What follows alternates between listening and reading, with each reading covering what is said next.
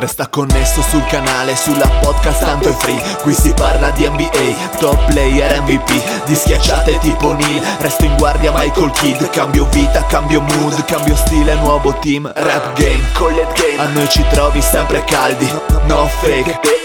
Nella storia Barkley sono in guerra con i Warrior, proprio come Stephen Curry. Gioco a fianco LeBron James, top 10 come Kyrie. One shot, Hall of Fame, Northside, tipo i Thunder. Playmaker, sto davanti come Tony Parker. Ho una media come Garnett, come Boston, come i Lakers. Io sto dentro nel mio posto, sold out come i Blazer. Noi campioni di ignoranza, qua si beve, siamo al nord. Quando schiaccio sfondo il vetro ti ricordi Michael. Mi cade ogni sulla podcast, lascia stare poi la Fox online. Già sai dei campioni dei playoff. Questo è basketball, basketball. Questo è basketball, basketball. Siamo campioni, campioni. Siamo campioni, campioni. Siamo campioni, campioni. Siamo campioni, The Homies. Benvenuti a questa nuovissima puntata di The Homies. State ascoltando la voce bellissima del Dile, ma con me c'è un altro bellissimo. Sì, sono bellissimo, sono bellissimo, Dile. Ma sai cosa ti dico, Dile? Che sono bello quanto Jack Fogli. Grande Jack Fogli, idolo delle masse, esatto. Idolo della massa anche. Però noi abbiamo qualcuno che può paragonarsi a Jack Fogli, ovvero il Patrick. Benvenuto. Sono il Patrick. Come puttadile. Cos'è il revival di domenica col post? Più che we che sembra altro ha detto di Marisa Semani, ma l'ha detto senza aprire mai la bocca, tra l'altro ha fatto uscire dei suoni senza muovere le labbra, incredibile. Esatto, sembra il vetrino. Adesso esce il fede da sotto la sedia che aveva la mano nel culo del parco. Esatto, grande il ventriloquo Fede, vai. Bella Reno, non ho la forza, bella. È da un po' che non facevamo una bella intro, una bella così un po'. Sì, è vero, che un bello, po' fumeggiante. Sì. Saluto, nessuno può paragonarsi al Jack Fogli, comunque non c'è paragone. Grandissimo. E poi un saluto al nostro Vate, l'uomo dietro il mito, l'uomo che viene direttamente dal Rinascimento. Esatto, Lorenzo, grandissimo. Buonasera a tutti, il grande ritorno. Vi sono mancato? Ma certo, che ci manchi sempre. Ma il professor Sevier di Tarvisio dov'è? A meno mobilità del professor Sevier. Penso che stia vendendo una coscia, non lo so, una sua coscia per perdere peso. Ah, ok, non so, perfetto. Sotto i ferri. Ma bando alle ciance, io direi di andare col giochino del patto, ovvero che Homies 6, che non ha avuto grande seguito. Molto deluso e molto arrabbiato. Quindi rinnoviamo l'invito a rispondere alle domande per scoprire quale Homies siete. Sì, sul gruppo Telegram bisogna un attimino un pochino stimolare. Parlano solo di basket, cazzo. Sì, Finance. Una volta c'era Giuseppe, c'era anche l'Homi che faceva interventi completamente fuori senso. E invece adesso si è tutto un attimino standardizzato. Stanno diventando noiosi, ragazzi. Ma manca un po' l'Homi, è da un po' che non è vero, l'Homi è un po'. Starà lavorando. Dio, sarebbe anche ora. Saluta l'Homi. Ciao Homi, grandissimo. Di nuovo contribuire. Però mi raccomando, ragazzi, rispondete sul gruppo Telegram a questo bellissimo giochino. Scopri che Homi sei. Ecco, vai. Dio, una domanda. Puoi parlare della Dynasty adesso così? No. A microfoni aperti. Tardi. Ma il metano mi dà una mano. Sei tu sul bracket? No. Mi sembrava un nome da te, quindi lancio questo appello, si palesi, il metano mi dà una mano. Io sono l'ultimo del bracket, sono io. Allora il metano mi dà una mano. Allora sei te. No, io sono quello con 40, sì? No, quello con 40 punti. E allora sei tu. Ah, grande! Non mi ricordo che cazzo di nome ho messo. Vediamo. Il metano mi dà una mano. Poi cool che sentimenti, sì, sono io. Sono me.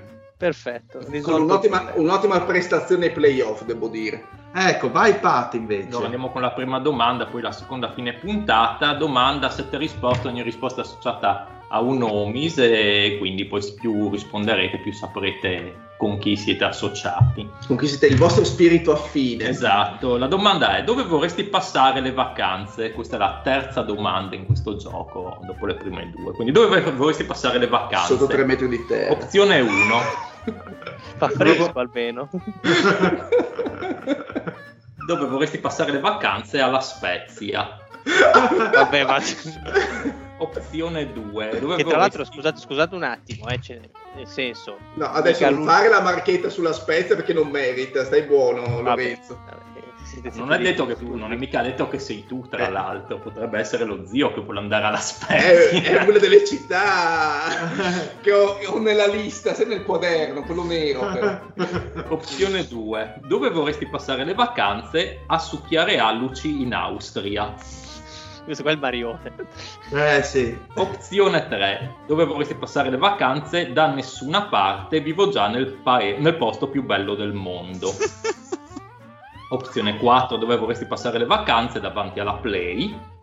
Opzione 5. Dove vorresti passare le vacanze? In Asia, se Dio vuole. Opzione 6. Dove vorresti passare le vacanze? Io non faccio vacanza, viva il lavoro. E l'ultima opzione, dove vorresti passare le vacanze? Ovunque, purché non con la mia donna. Quindi deduco che c'è anche lei in questo gruppo. Deduco i profili, eh? Sì, sono così. Perché altro vedo un fil rouge rispetto alle definizioni della scorsa settimana. Sì, direi che ci siamo. Bene, dopo questo bellissimo giochino è arrivato il momento più caldo della puntata, il momento che aspettava il Pat con ansia perché voleva parlare, ora, sì. Infatti sta già prendendo il cellulare per estraniarsi da tutte. No, secondo me sta prendendo il cellulare per capire come è andata la finale, secondo me. Perché allora, non i miei fornitori nel mazzo mi hanno detto che ha vinto Golden State le Finals. No, chiediamolo al Pat che mi sembra abbastanza aggiornato. Ha vinto Golden State o Boston, scusa? Ha vinto Golden State. Con merito o con demerito? 8-4, quanto vinto? 4-4-0, palla al centro. No. Con MVP delle Finals lo Stephen Curry, il grandissimo, l'illuminato, l'innominabile, uno delle migliori treguardi di sempre della storia del parole durissime. Top 8 direi, no? Topona. La topona, zio. Quella che non vedi da po'. Quindi ragazzi, io prendo il Fede che è la persona più competente, anche lo zio comunque ha visto gara 6, giusto? Sì, cavandomi gli occhi l'ho vista, sì. E quindi vai Fede, dacci l'illuminazione dall'alto. Ma perché hai escluso Lorenzo dal fatto di vedere gara 6? Ma perché secondo me non l'ha vista. Bravo zio. Io veramente Stefania, lascia voi la parte.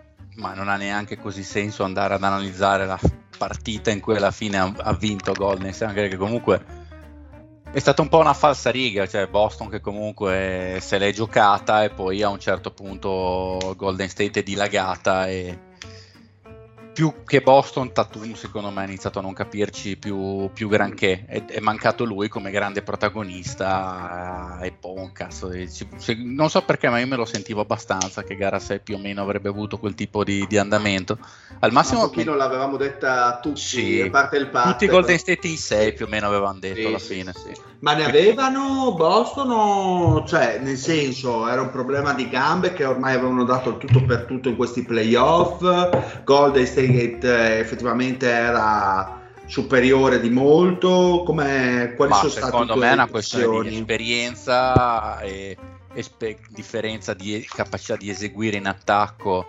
in tutti i momenti della partita, la differenza tra il miglior giocatore delle due squadre in cui uno si è esibito da all-timer e l'altro invece ha fatto quello che succede abbastanza spesso, non voglio dire sempre ma spesso sì, magari ha dei grandi giocatori che però non sono dei top 3 NBA che sono le loro prime finals. Se pensi che poi il loro, cioè sto parlando di Golden State, il loro Klay Thompson che in teoria dovrebbe essere il secondo per talento della squadra ha fatto delle finals oggettivamente a malapena sufficienti. Sì, sì. Draymond Green ha giocato bene solo gara 6. Esatto. E con un Wiggins che forse per costanza è l'unico che si può in qualche modo raffrontare alle super prestazioni di Curry, in realtà non è che Golden State abbia in qualche modo stravinto per merito. No. Sicuramente dall'altra parte il secondo ha reso tanto, cioè Brown effettivamente ha fatto delle finals secondo me superiori a quelle che tanti si potevano aspettare, direi miglior giocatore di Boston. Esatto. E dall'altra parte ha avuto tanta corrente alternata, quindi ha avuto un Horford che in gara 6 e in gara 1 ha dominato, però ha avuto anche tanti momenti bui, e insomma da un 37enne lo si può anche giustificare. Dall'altra parte però secondo me c'era un misto tra stanchezza e non vorrei dire, ma anche qualcosina a livello fisico, perché Tatum mi è sembrato lento in tutta la serie, cioè a parte perso come diceva giustamente il Fede, mi è sembrato proprio completamente avulso da ogni tipo di dinamica, gli mancava molto atletismo. È vero che veniva spesso raddoppiato appena dopo il primo o secondo palleggio, però anche non ha trovato soluzioni in attacco, lui che comunque è un attaccante fondamentalmente. E dall'altra parte uno Smart che in gara 6 ad esempio secondo me ha sofferto tanto, ha avuto dolori muscolari perché spesso si toccava all'interno coscia, nell'ultimo quarto si è quasi fermato perché non... E diciamo in gara 6 Boston non è mai stata pericolosa, si è avvicinata ma non è mai stata pericolosa. No, vero. Secondo me sono andati leggermente incalando in tutta la serie, cioè, secondo me hanno anche sentito un pochino di stanchezza dopo delle serie piuttosto impegnative. Quello che secondo me da evidenziare è che Boston ha meritato questa finale, ha meritato di arrivarci, e soprattutto se andiamo a pensare al genere di giocatori che ha e alle prospettive, è ovvio che possiamo fare giustamente stringere la mano a Golden State, ma anche pensare a quanto può diventare ancora più competitiva Boston con magari una crescita personale più qualche investimento in più. Esatto, che possa in questi momenti appunto di tensione, di difficoltà, di esperienza dare qualcosina in più, perché effettivamente forse Boston aveva una panchina un pochino più interessante, però si è dimostrata sciogliersi alle prime difficoltà, perché poi anche il buon Williams dopo gara 1 in cui aveva ben dimostrato nelle finali di conference eccetera, nelle finals è praticamente evaporato. Così anche il Pritchard non hanno fatto sinceramente vedere molto. Dall'altra parte i panchinari, è vero, Kevon Looney è partito titolare, poi è partito dalla panca perché gli hanno preferito Otto Porter, quindi comunque Golden State ha modificato il proprio assetto tattico. Poole non ha fatto una serie di finali come le partite a Ovest, ma comunque è stato importante.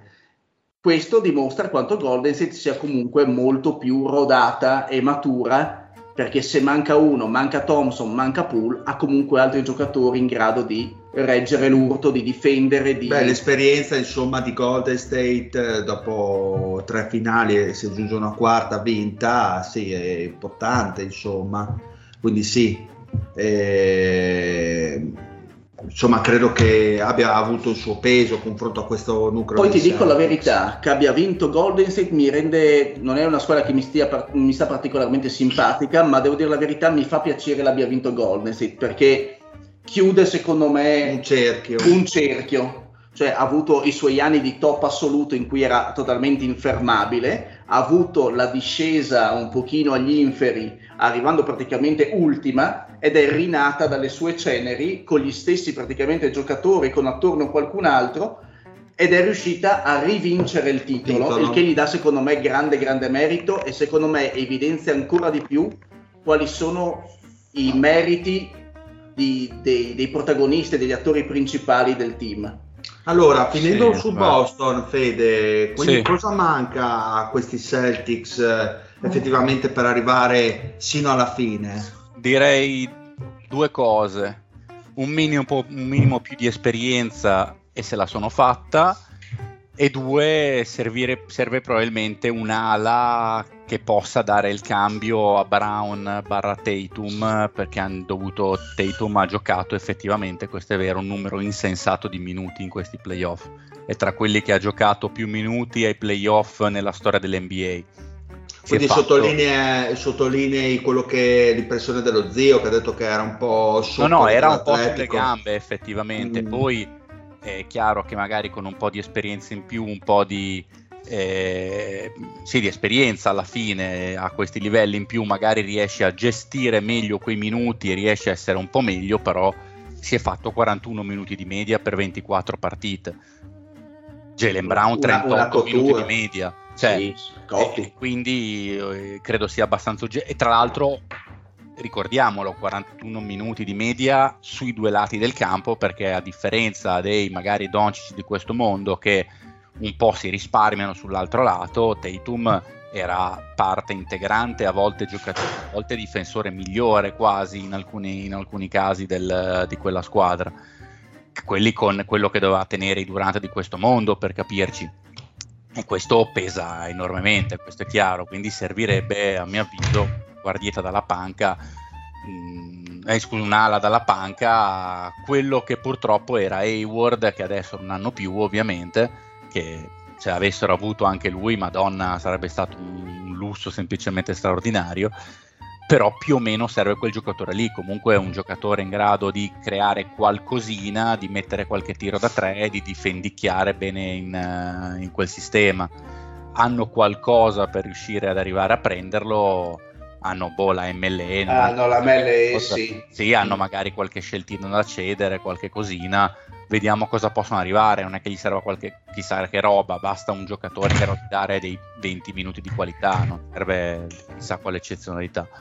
Quindi come valutiamo da parte di Golden State? Lo zio diceva ovviamente che la ciliegina sulla torta ha un progetto cominciato tanti anni fa, poi arrivato una maturità con l'innesto anche di Durant, poi Durant si è spostato a Brooklyn e poi ancora un altro titolo da soli per gli Splash Brothers, che comunque sono ormai non due ma uno e mezzo, si può dire, è stato una vittoria corale dove comunque è esplosa la personalità di Curry, che giustamente per la sua carriera ha vinto un MVP, cosa che delle finals, cosa che gli mancava, e quindi andiamo a valutare la chiusura. È vero, è una chiusura di un progetto, possono continuare ancora, quanto competitivi possono essere i Warriors il prossimo anno? Sai, quando vince Curry a 27-28 anni è un discorso,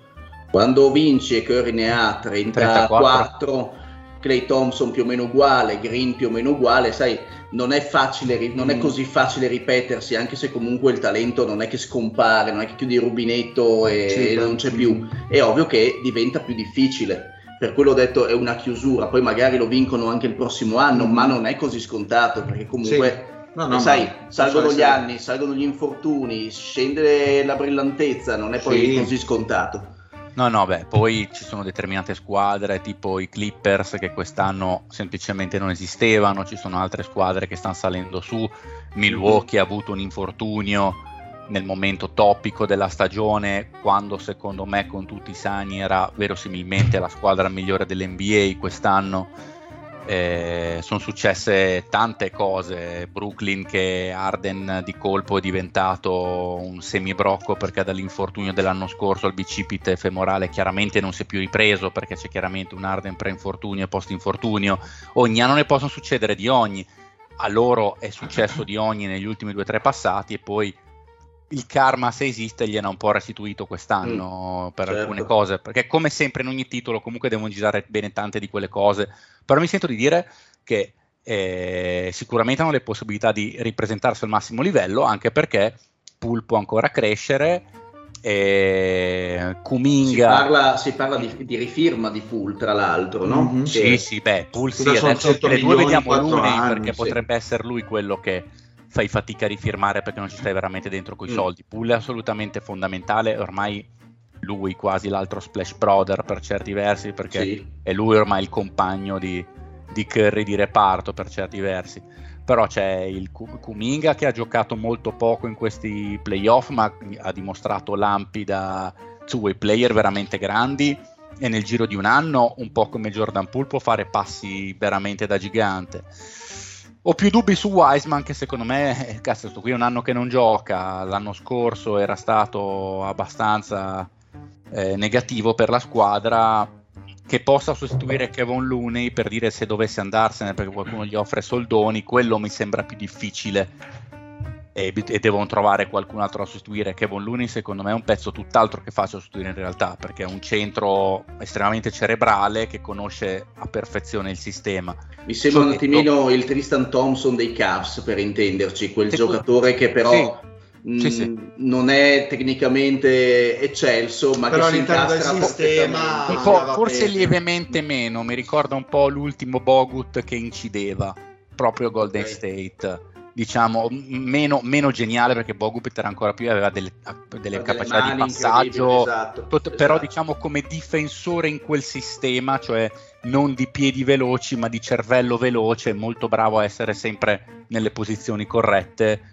Quello sì, Tristan Thompson era un altro atleta secondo me, però diciamo come ruolo all'interno, nelle dinamiche, concordo con lo zio, più o meno quel tipo di... E fai effettivamente fatica, però per me hanno tutto per ripresentarsi al massimo livello. Oserei dire che dipende quasi molto da Draymond Green, se non abbia il calo difensivo magari da un anno all'altro, perché difensivamente dipendono estremamente tanto da lui. E quindi che Curry come lo vediamo allora dopo questo quarto titolo vinto con MVP delle Finals, come lo proiettiamo? È cambiato qualcosa? È cambiato qualcosa? Pat? Ah sì, beh, qualcosa sarà anche cambiato, insomma, ha vinto l'MVP delle Finals. A te ha spostato qualcosa, Pat? È la stessa considerazione? Non più di tanto. Ok, cioè tu dici che era già questo giocatore, semplicemente... Ora c'ha la targhetta, però per te era già questo tipo. Partiamo dal presupposto, se l'è meritato l'MVP delle Finals. Sono le uniche Finals che ha giocato bene, parliamoci chiaro, perché nelle Finals, quelle prima, non è mai stato il miglior giocatore in campo, ma mai nessuno. Quindi ti ha fatto vedere qualcosa di nuovo che prima non aveva fatto, Pat, ad esempio. Erano più le volte prima avversari. È stato sì, erano più scarsi gli avversari, secondo me, nel senso che le volte prima non è mai stato il giocatore effettivamente da premiare. L'anno che ha vinto Iguodala, tanto per dire, potevano darlo a LeBron James, che è il miglior giocatore in campo, anche se ha perso la squadra, è nettamente anni luce. Gli anni di Durant è sempre stato Durant il migliore in campo. Curry non è mai stato incisivo nelle Finals quanto in campionato, tranne quest'anno che ha fatto delle belle Finals. Quindi più di tanto la mia impressione non cambia, nel senso, l'ha azzeccata quest'anno, ma le altre 5 però prima, a livello, cioè, dopo 4 titoli e 4 anelli e insomma svariati MVP, compresi MVP delle Finals, che impressione hai? Se vuoi elenco il palmarès di Curry. Ma al di là dell'elencare, però, cioè, perdonami. Nel senso, per te, no, è interessante il suo discorso, però verso essere un top 20 NBA a fine carriera, però, per capire, però perdonami, cioè, dici non ti è cambiata perché nelle altre Final non è stato il miglior giocatore e questa volta invece ci è riuscito, però sì, perdonami, sì. Mi verrebbe da dire che dalle scorse Finals, le altre che ha fatto, potesse venire fuori il legittimo dubbio che lui potesse mai avere la capacità dentro di sé allora di essere il super giocatore che era in regular season, dopo un infortunio e dopo che ha 34 anni e adesso seguendo il tuo ragionamento, che uno può anche non essere d'accordo con il tuo ragionamento, mi verrebbe a dire ci ha tolto completamente il dubbio che lui avesse la capacità di poter essere il miglior giocatore delle due squadre nelle Finals, perché è quello che è stato questa volta, cioè capita, come può capitare l'annata incredibile ai playoff di quel tipo, come si chiamava, quello che poi ha preso il contrattaccio incredibile ed è morto, quello che nomini sempre tu. Ma chi? Sexy James? Esatto, cioè, però lui ha fatto una serie al primo turno e ha perso 4-2 con gli Spurs. Cioè, voglio dire che capita, nel senso, aver fatto una volta, essere stato l'MVP delle Finals, proprio fatto e finito, e in quelle precedenti non esserci mai arrivato vicino ad essere considerato MVP delle finals. No, beh, cioè è andato non è che faceva 12 punti a partita nelle finals, ma non è mai stato il migliore. Ho capito, ma da dire che non, in qualche modo non desse il suo contributo è un po' esagerato, secondo me. Il suo contributo non era il migliore, non era l'MVP delle finals. Perché nel 2015 era tra lui e Iguodala. Scusa, Fede, stai tipo sputando sul microfono. Comunque no, ecco, c'avevo l'aria troppo vicino, scusate. Ah, ok. I 42 gradi e mezzo di Bologna che mi stanno distruggendo, scusate. Vabbè, ok, che secondo me bisogna vedere anche un attimino le dinamiche in base al giocatore che comunque si è dimostrato in carriera Curry, perché Curry non è LeBron come non è Giannis, cioè è un tipo di giocatore che è a sé, nel senso è un giocatore che trascina un grandissimo attaccante, il migliore tiratore della storia da tre dell'NBA, però non è quel giocatore a tutto tondo, sempre comunque come un LeBron, non ha neanche la fisicità. È un ma nessuno discute che LeBron sia meglio di Curry, spero. No, nel senso, questo per dire che probabilmente anche all'interno delle dinamiche quando hanno giocato le precedenti finals c'erano certi tipo di strategie a livello di squadra, anche per far coesistere al meglio Klay Thompson piuttosto che Durant, più che altro, più che Klay Thompson che... No, ma secondo me quello che a volte non aveva fatto vedere, io posso avvicinarci a quello che dice il Padici, ti può capitare le finals in cui giochi meglio di altre volte, però ad esempio la performance in una partita che se loro perdono il titolo lo vince Boston e fa 43 punti in quella maniera, quello è più che giocare bene delle finals, quello è di pura forza di volontà portare la tua squadra oltre l'ostacolo. Questo secondo me in un contesto anche di conference finals l'aveva fatto ad esempio contro OKC in passato, sì. Nelle finals no, secondo me è un qualcosa in più che prima, che uno potrebbe dire lo sapeva già fare, semplicemente non gli era capito di non riuscirci, però insomma vedere che l'ha fatto è un qualcosa in più, visto che quando si inizia a parlare di top 10, top 15 si inizia a dover mettere la roba sul piatto e non solo dire sì, teoricamente non mi dice niente di più, ha già fatto vedere di saperlo fare, solo non c'è stato il contesto per cui, e per me ha fatto vedere qualcosa di più che prima non aveva mai fatto vedere, non solo statistiche. Anche, sì, probabilmente è anche la situazione che è cambiata rispetto a quegli anni, perché probabilmente dove i giocatori che prima c'erano fisicamente e davano il loro apporto, ora non ci sono o non danno il suo contributo e ha dovuto caricarsi, cioè ha avuto l'occasione per caricarsi finalmente lui la squadra sulle spalle, esatto. Ma questo secondo me non toglie assolutamente il fatto che lui sia un giocatore generazionale, soprattutto per i mezzi fisici in suo possesso. Sì, ma io non dico che ero per forza d'accordo, era partendo comunque dal discorso del Pat, che era interessante comunque come punta di partenza. Sì, ma certo, quello che dici tu è magari quello che ha fatto quest'anno l'avrebbe fatto anche 3 anni fa, però c'era anche Kevin Durant e per ragioni di chimiche di squadra c'era un Klay Thompson diverso, c'era un Green diverso, probabilmente non necessitava che si spendesse così tanto. È il discorso che facevo io prima. Cioè, sì. Papale, secondo me 4 titoli hanno sempre un peso da titolare NBA, e comunque Curry ha preso un MVP della regular season, adesso c'è questo, cioè è un giocatore di un certo tipo che è arrivato comunque a prendere 4 titoli sempre diversi, secondo me, perché il primo è diverso da questo come lo sono quelli con Durant, e questo ha un peso secondo me. E poi sinceramente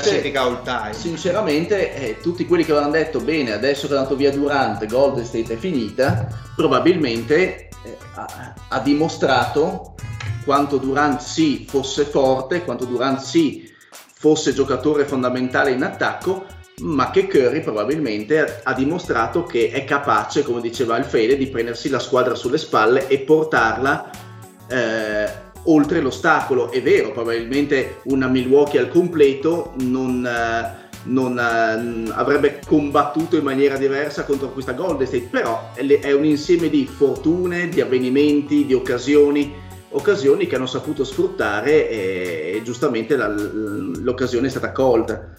che poi Curry, ripeto, sia un giocatore per me straordinario, può aver avuto dei vuoti, può non essere stato sempre costante, però paragonato anche al fisico che ha, è un giocatore che secondo me resta nella storia come uno dei top nel ruolo, se non il più forte in quel ruolo ibrido di combo guard o comunque di tiratore assoluto.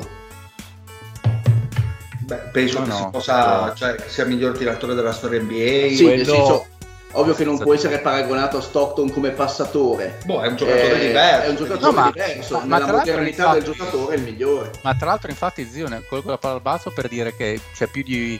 Non mi ricordo in quale podcast americano ha iniziato a parlare, ad esempio, che c'è chi ha detto che ormai la lotta per il miglior playmaker della storia ormai è Curry e Magic, perché ha superato tutti gli altri. Ma io vorrei capire dov'è che Curry sia un playmaker, cioè esatto. È chiaramente una shooting guard, esatto, molto completa, con un alto è una combo guard, è la classica combo guard moderna, sì. Ma io lo metterei assolutamente a paragone con gli Wade e i Kobe di questo mondo, non con i Magic e gli Stockton, perché è molto più lontano dal concetto di playmaker che dal concetto di shooting guard, anche perché cazzo è un tiratore, il miglior tiratore della storia, come fa a non essere una shooting guard?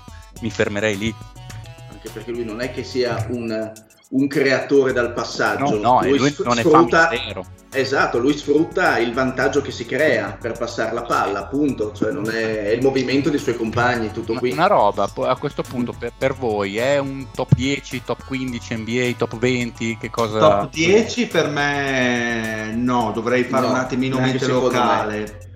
Così, se dovessi snocciolare qualche nome, secondo me non rientra nei top 10, ma subito sopra, cioè nei top 15 sicuro. Sì, top 15 senza dubbio. Ripeto, i giocatori generazionali secondo me sono quelli che, a prescindere dal risultato, cioè oltre il risultato che ci deve essere anche quello, sono quelli che poi vengono ricordati. Cioè l'Elgin Baylor, sì, giocatore totale a livello offensivo, ma non è un Curry, cioè non può essere ricordato come un giocatore che ha stravolto i canoni. Secondo me Curry ha stravolto determinati canoni. Ma posso dire che però quello allora bisognerebbe intendersi prima come si fanno le classifiche, perché per me quello personali, oltre i risultati, sto parlando, no, certo, è un'aggiunta quello. Ok, sì, perché per me ad esempio conta quanto un giocatore mette in condizione la propria squadra di vincere al massimo livello possibile, anche se poi non innova o non, cioè per dire Kobe ha innovato assolutamente zero, è la fotocopia lievemente in peggio del forse più grande giocatore di sempre, il giocatore in realtà più X di sempre per certi versi, perché è esattamente uguale a un altro, eppure è nella mia top 10 ad esempio, anche nella mia. Nonostante, se dovesse dire per cosa è ricordato per lui personalmente, ma tecnicamente ha fatto tutto ciò che ha già fatto qualcun altro. Secondo me per il volo d'angelo che ha fatto è ricordato Kobe. Che brutta persona. Ah, ma Lorenzo ci sei, carissimo? Sì, sentiamo te, che manchi solo tu. Come procede la costituzione lì? A posto, perché ho dovuto contattare un po' di gente in privato, perché sapete c'è questa simpatica... No, noi stiamo facendo mielina da circa 25 minuti per permetterti di completare il Maurizio Mosca. Ah no, ho fatto, perché stavo aspettando dei messaggi, perché come al solito... Le mie raccomandazioni di inizio anno, quelle per cui mettete, che ne so, soprannomi chiari e riconoscibili sia sul Mosca che sul Bracket, come al solito vengono disattese completamente, quindi ho dovuto fare un po' di ricostruzioni, però ci siamo, i risultati. La mia su Curry, per rispondere alla domanda iniziale del dire, no, a me non cambia alcun tipo di... come si può dire, di opinione che avevano nei suoi confronti. Secondo me ha contribuito di più a migliorare quella che è la mia idea di lui questi ultimi 2 anni in generale rispetto all'episodio in sé singolo delle finals, perché comunque rientrando dall'infortunio con una squadra che non era più quella Ferrari che andava da sola col pilota automatico, ha dimostrato delle capacità di scoring incredibili, e soprattutto, cosa che non viene mai citata abbastanza, secondo me sono i miglioramenti anche dal punto di vista difensivo che ha fatto, cioè Curry è entrato in Lega e ha proseguito la sua carriera nei primi anni da super mega all star, quando vinceva i primi titoli, che era difensivamente un un punto negativo, cioè un giocatore che i Warriors dovevano quantomeno nascondere sul lato debole, eccetera eccetera, ha un grandissimo difensore sulla palla, sul pick and roll, per dire, perché si è anche ingrossato a livello muscolare, ha fatto un sacco di progressi, e tutti questi dettagli diciamo che me l'hanno reso molto molto più simpatico. Ne parlavo col Fede qualche giorno fa, ci siamo sentiti, e proprio dicevo che quest'anno i Warriors in generale, nello specifico Curry, sono stati una squadra che mi è piaciuta, mi sono stati simpatici e sono stato anche contento che abbiano vinto, come appunto suggello, perché erano più fallibili di altre volte. Esatto, sì, perché poi comunque a nessuno piacciono i mega vincenti, come stavano antipatici gli Spurs ai tempi quando le vincevano tutte, stavano antipatici i Warriors delle 72-9, questi più umani sono, diciamo, più riconoscibili, più apprezzabili, ecco, da questo punto di vista. E Curry secondo me è un po' la sintesi di tutto questo, decisamente. Quindi sì, non cambia la mia idea, non credo che sia un top 10 per me, assolutamente no, 15 magari ne possiamo parlare, però comunque stiamo parlando forse del giocatore pound per pound, il famoso discorso pound per pound, quindi misurando quello che vuol dire la metà di un cazzo, ovviamente, però è giusto.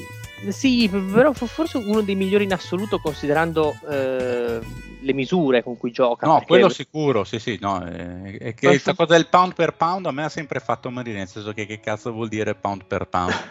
Sì, no, diciamo che io l'ho usata facendo un confronto col fisico, cioè sotto i 2 metri, sì. Forse non so quanti giocatori migliori di lui possiamo mettere in un'ipotetica top. Se vogliamo farlo adesso, sotto i 1,98 m, considerando Jordan, sotto Michael Jordan, dai, quindi 1,98 m. No, beh, chiaro. Quindi sì, questa è un po' la sua, è quello che ci lascia. Sono d'accordo con al primo posto ci starebbe Iverson, chiaramente, sotto. Vabbè, io non lo metterei neanche, perché non c'è partita, cioè sarebbe troppo scontato. Non capite un cazzo. Signori, quindi andiamo col Mosca, diamo i risultati. Sì, finali. vai col Mosca. Allora, la tua è la sintesi generale, vero? Tra regular season e bracket dei playoff, corretto? Esatto, perché se vi ricordate avevamo già fatto la classifica provvisoria della regular season, che per fare un po' di rinfresco di memoria avevamo Darietto, Anamici, ultimo in classifica 246 punti, Kukoc e il sottoscritto rispettivamente penultimi a 236 e terzultimo io a 221, e poi tutti gli altri a salire. Adesso stringiamo, andatevi a recuperare le puntate, e i primi tre in classifica erano Luigi con 150, ricordiamo che il Maurizio Mosca ha un sistema di punteggio per cui meno punti uno fa ma migliore è la posizione in classifica. Quindi Luigi a 158, il vendicatore smutandato, che non è altri che il Tozzi, a 168 e il Mamobamba a 172. E chi sarebbe il Mamobamba, scusami? Non ne ho la più pallida idea, però lui ha avuto il buon gusto di mettere sempre stesso soprannome in tutti, diciamo...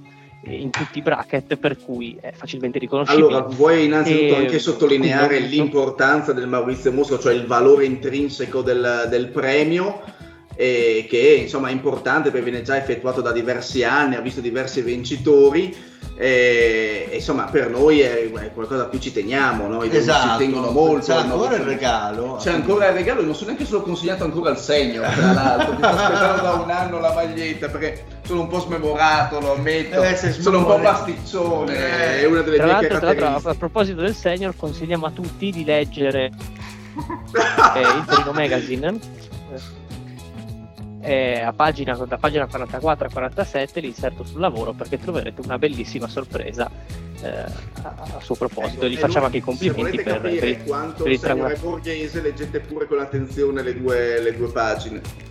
Grandissimo. No, 4 pagine, che 2. 4 pagine, perdonami. 4 pagine alle dedicate, gli facciamo appunto i complimenti per la grande intervista e l'ottimo risultato raggiunto. Ma 4 pagine fisicamente che peso hanno? Mezzo chilo? Diciamo che peso consistente. Poi guarda, ve lo tengo e ve lo porterò.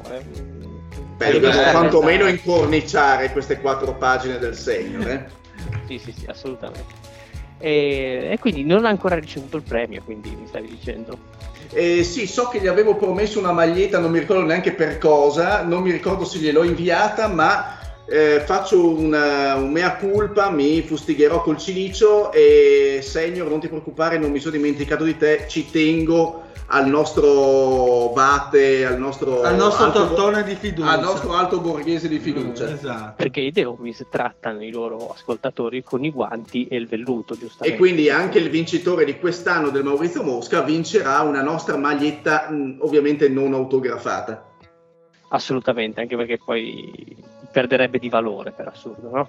Esatto. Quindi, andando alla classifica a ritroso, all'ultimo posto il Nigga King maroccano con 854 punti, perché lei non ha fatto né il bracket e ha risposto a ben 10 e ha dato solo 10 vittorie, cioè ha detto le vittorie solo a 10 squadre, quindi ovviamente è venuto un punteggio mastodontico, enorme, infinito, e quindi lei dispiace, riprova al prossimo anno, dai, che...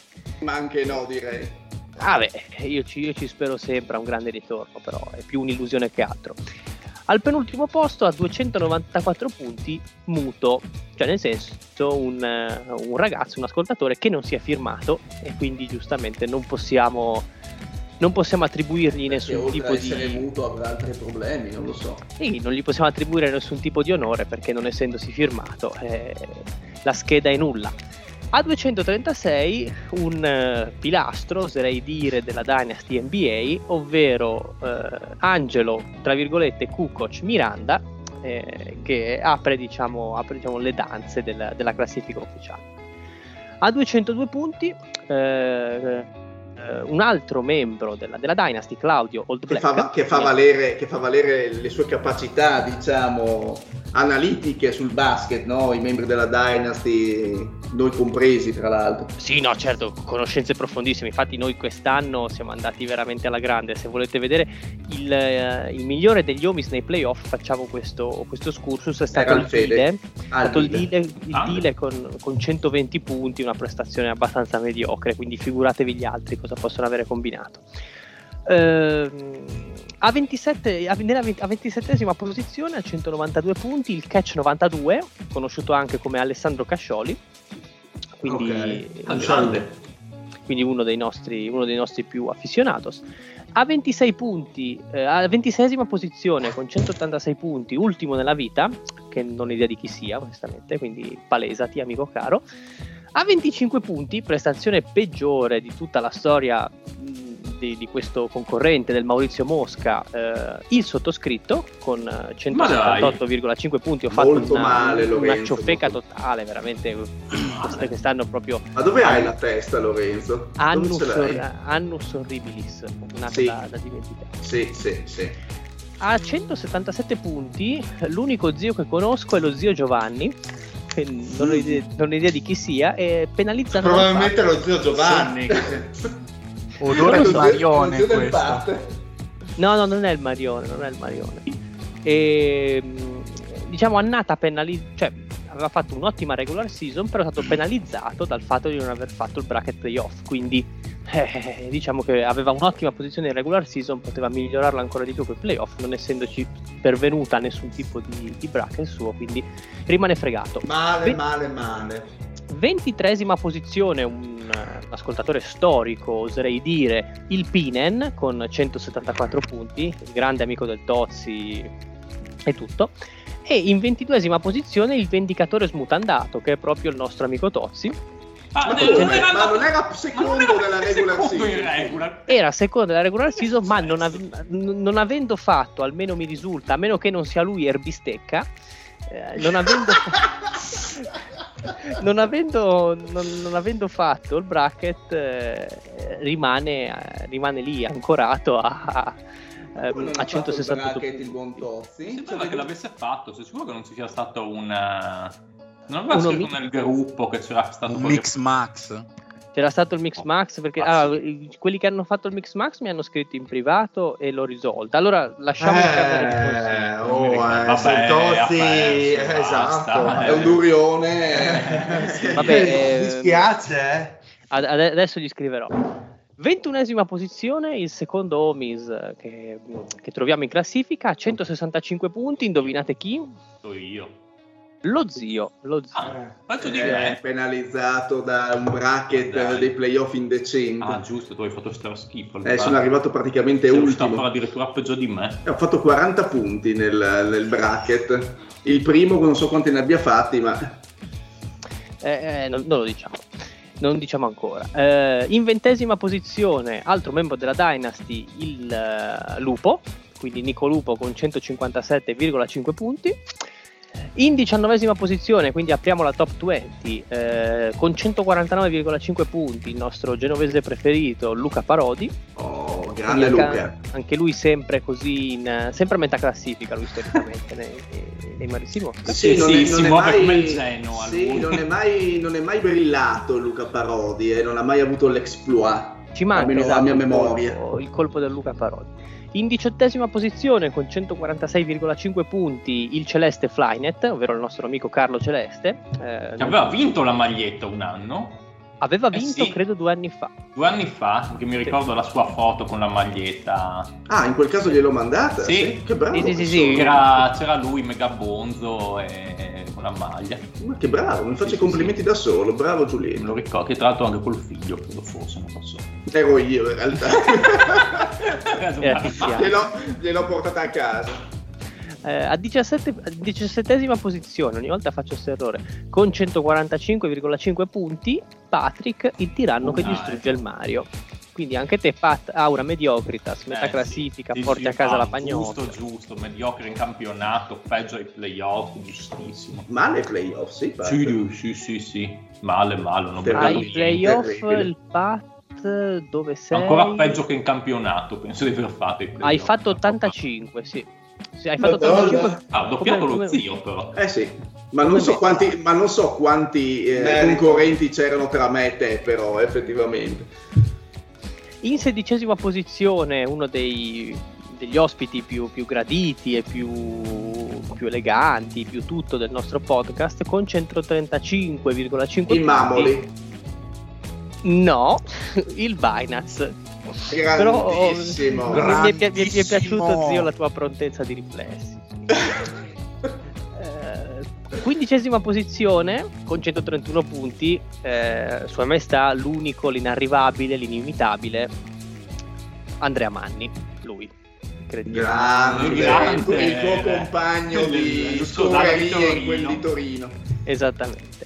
Andrea Manni, che è in ottima compagnia, perché a pari merito con lui a 131 punti troviamo il Dile.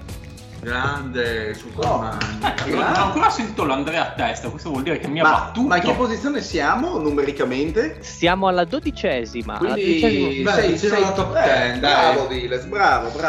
12ª posizione. Voglio sentire il nome dell'Andrea a testa, mio.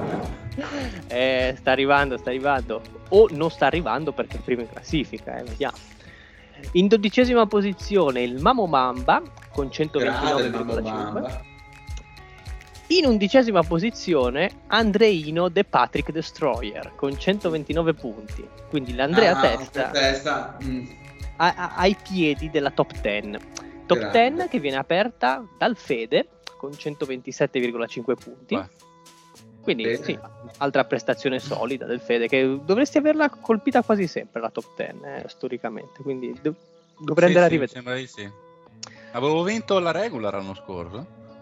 Probabile. Adesso se volete vado a vedere. Mi pare di sì, tipo 175. Avevi vinto la regular, sì, ed eri arrivato quarto nella classifica generale. Sì, che poi i playoff l'avevo caccata pesante. Sì. Allora, ok, quindi al 9º posto chiude la classifica, la speciale classifica degli Omis, il Marione con 127 punti, quindi vince la nostra coppa interna, diciamo. 8º posto, 125 punti, Diego G, con lui prestazione notevole, e al 6º posto il Poz. Anzi, il sesto posto, sì, il Poz con 121,5 punti, quindi si dimostra ancora una volta grande conoscitore della pallacanestro. Al quinto posto un altro membro storico, forse uno dei primi, oserei dire, uno che ci conosce fin dal giorno zero. Quinto posto, 115,5 punti, il Giorgione. Grande Giorgio, anche il Giorgio sempre ai top, mi sembra. Ma la massellanza del Giorgio gli permette di fare queste prestazioni così solide. Cavolate a parte, quarto posto, 109,5 punti, il Gabrielazza, quindi anche lui membro attivissimo del gruppo Telegram. E al terzo posto abbiamo un ex equo, quindi terzo e secondo posto, Anamici d'Arietto con il Senior, che chiudono a 106 punti. Quindi credo che quella di Dario sia stata il comeback più clamoroso della storia del Mosca, perché Dario partiva ultimo in classifica in regular season ed è arrivato secondo. Ma che cazzo, perché ha fatto dei playoff clamorosi, ha fatto l'unico ad aver beccato Golden State vincente, quindi tonnellate e vagonate di punti per lui che gli hanno permesso di scalare la classifica, ma non gli hanno permesso di arrivare al primo podio. Sul podio ci è arrivato. Questi 200 punti non gli hanno garantito la prima posizione che appartiene a Luigi Sallu con 83 punti, quindi addirittura 23 punti di vantaggio sugli altri, il distacco forse più grande della storia del Mosca. Prestazione dominante, primo in regular season, primo nella classifica finale, quindi onore a lui, e riceverà la maglietta prima o poi, quindi complimenti al vincitore di questa stagione del Maurizio Mosca. Grande Luigi Salvo. Allora lui gli verrà recapitata, zio permettendo, la t-shirt ufficiale dei Homies. Sì, se lo zio ce la fa, è che non è detto. E qui ti archiviamo anche questa stagione. Più che altro stavo guardando una cosa, se questo 83 non è record, anzi devo dire che questo qua è stato uno dei Maurizi Mosca più più scarsi, meno qualitativi, sì, perché a livello proprio di punteggi molto alti, devo dire. È stata una stagione un po' pazzerella, diciamo, col senno di poi. Sì, quindi impronosticabile, soprattutto in regular season è stata. State delle comunque robe. La debacle dei Lakers, tante squadre comunque hanno sorpreso in negativo. Sì, non è stata proprio una stagione semplice da pronosticare. Poi anche i Suns hanno performato. Ma insomma, a chi dimenticherò Luigi Sallo. Ah, bene. No, lo trovi sul gruppo Telegram. Luigi, ti parlo così in maniera diretta, sappi che mi do circa un anno di tempo per spedirti la maglietta, con annessa ovviamente vogliamo poi la foto sul gruppo Telegram del rimborso delle tasse. Esatto. E boh, ma i tempi dello zio sono questi, sei persona impegnata. Bene, quindi andiamo avanti, finito, archiviato il Maurizio Mosca per quest'anno, ragazzi, ci ripresenteremo il prossimo anno, chissà, forse perché. E andiamo invece con il preambolo, l'aperitivo del giochino dei giochini. Esatto, perché siamo riusciti a completare il giochino. Stiamo frizzando un pochino. Tra l'altro volevo chiedere una cosa, Pat, scusa se ti interrompo, Dile, ma il giochino dei giochini sarà con la prossima stagione? Sì, la prossima. Ottimo. Il nome ufficiale anche un po' il Ragnarok. Grande. E quindi dopo aver fatto innumerevoli puntate di questo giochino nel corso di tutte le stagioni di The Omi, siamo riusciti a completare tutti i roster all time di tutte le squadre NBA, e adesso però prima di fare il Ragnarok bisogna andare a rivedere le diverse formazioni, perché magari ci possono essere dei cambiamenti, sono passati 6 anni e quindi era giusto andare a rivedere i roster, così anche i nostri ascoltatori magari però si quando abbiamo iniziato Antetokounmpo era alle medie, esatto, cioè, rendiamoci conto che se avessimo iniziato tipo con Utah, Donovan Mitchell non era neanche in NBA tipo quando abbiamo iniziato a fare i giochini, ad esempio. Adesso è nel quintetto di Utah. Luca Parodi era ancora in età prepuberale quando abbiamo fatto, e adesso il senior era un junior. Esatto, non era ancora affiliato il senior all'epoca. Esatto, Pato non era sposato, il Giorgio aveva ancora i muscoli. Giorgio aveva i muscoli e non aveva i figli, però il Dile aveva la play, questo è l'importante. Devi dire ancora, e tra l'altro 6 anni, e devi ancora giocare a dei giochi comprati 6 anni fa. Esatto, questo avevamo già la play o c'era ancora l'Xbox? Questo è un bel dubbio, andremo. Sai che forse c'era l'Xbox? Forse c'era la 360? No, lo 2015. Io avevo la 360. 2015 ho comprato la Play. L'estate 2015. Allora che bello, non vuol dire che un filo russo esista ancora. Bene, questo è importante, la coerenza e basta. Vai, Pat. La condizioniamo un po' per i giocatori che, come detto, erano in fascio quando abbiamo iniziato, e un po' quelli che erano stati messi, avevano il doppio ruolo e magari sono stati messi contro giocatori molto più forti di loro, come vedremo, e quindi non erano passati ed è giusto dargli una seconda chance. Magari certi giochi, il Mario e Lorenzo non c'erano. Sì, giusto. Iniziamo con i Boston, non sono tutte le squadre, solo alcune, quindi partiamo con i Boston Celtics, che hanno in quintetto Cousy, Sam Jones, Larry Bird, Kevin McHale e Bill Russell. Qui è stato proposto uno scambio, cioè di togliere Sam Jones, che è stato proposto da tanti, e di mettere al suo posto o Havlicek o Paul Pierce. Allora, io ho 4 voti per sostituire Sam Jones, quindi Sam Jones verrà sostituito. I voti sono il mio, quello del Mario, il Dile e lo zio, se non ricordo male. Sì. E adesso sono da decidere a chi mettere tra Havlicek e Paul Pierce. Ma domanda, Pat, ti ricordi per quale motivo era finito in quintetto Sam Jones? Perché Havlicek e Paul Pierce erano andati contro Larry Bird in ruolo da 3. NSF. Ah, ok, sì. Perché era il loro ruolo primario, ma hanno avuto anche alcune stagioni, o comunque diverse stagioni, anche in SG, e quindi è possibile dargli questa chance. Allora, io avevo proposto Paul Pierce. Sì. The Truth. Io invece avevo Mario e Dile Havlicek. Fede. Io non l'avevo messo, però posso dire la mia opinione, visto comunque stiamo andando al voto, anche se non credo di averlo segnato tra quelli che cambierei. Posso comunque dire la mia in questo caso. Sì, la tua. Ma sarei più per Havlicek, perché Paul Pierce era proprio la piccola pura che delle due a volte ha giocato anche dalla grande tattica, ad esempio quando si era rotto Garnett delle due, quindi tra i due andrei con Havlicek, che tra l'altro secondo me è il giocatore migliore dei due a livello all time dei Celtics, a prescindere dal ruolo. Sì, beh, anche ma penso me esattamente come il Fede. Bene. Molto più applicabile. Quindi, come guardia, direi molto agile, sostituiamo Sam Jones con Havlicek, che abbiamo Cousy, Havlicek, Larry Bird, McHale, Bill Russell. Che quintetto, porca troia, porca puttana. Forse per l'equilibrio del Ragnarok era meglio tenere Sam Jones, così magari erano. Sì, meno peggio per gli porca troia, assolutamente totale. C'era la possibilità di sostituire anche McHale al posto di Sam Jones, ma tutti mi hanno indicato Sam Jones. No, e Paul Pierce ci sta. Tutta la vita. Poi passiamo ai New York Knicks, che hanno Walt Frazier, John Starks, Bernard King, Dave DeBusschere o DeBusschere, o come cazzo si pronuncerà, e Ewing.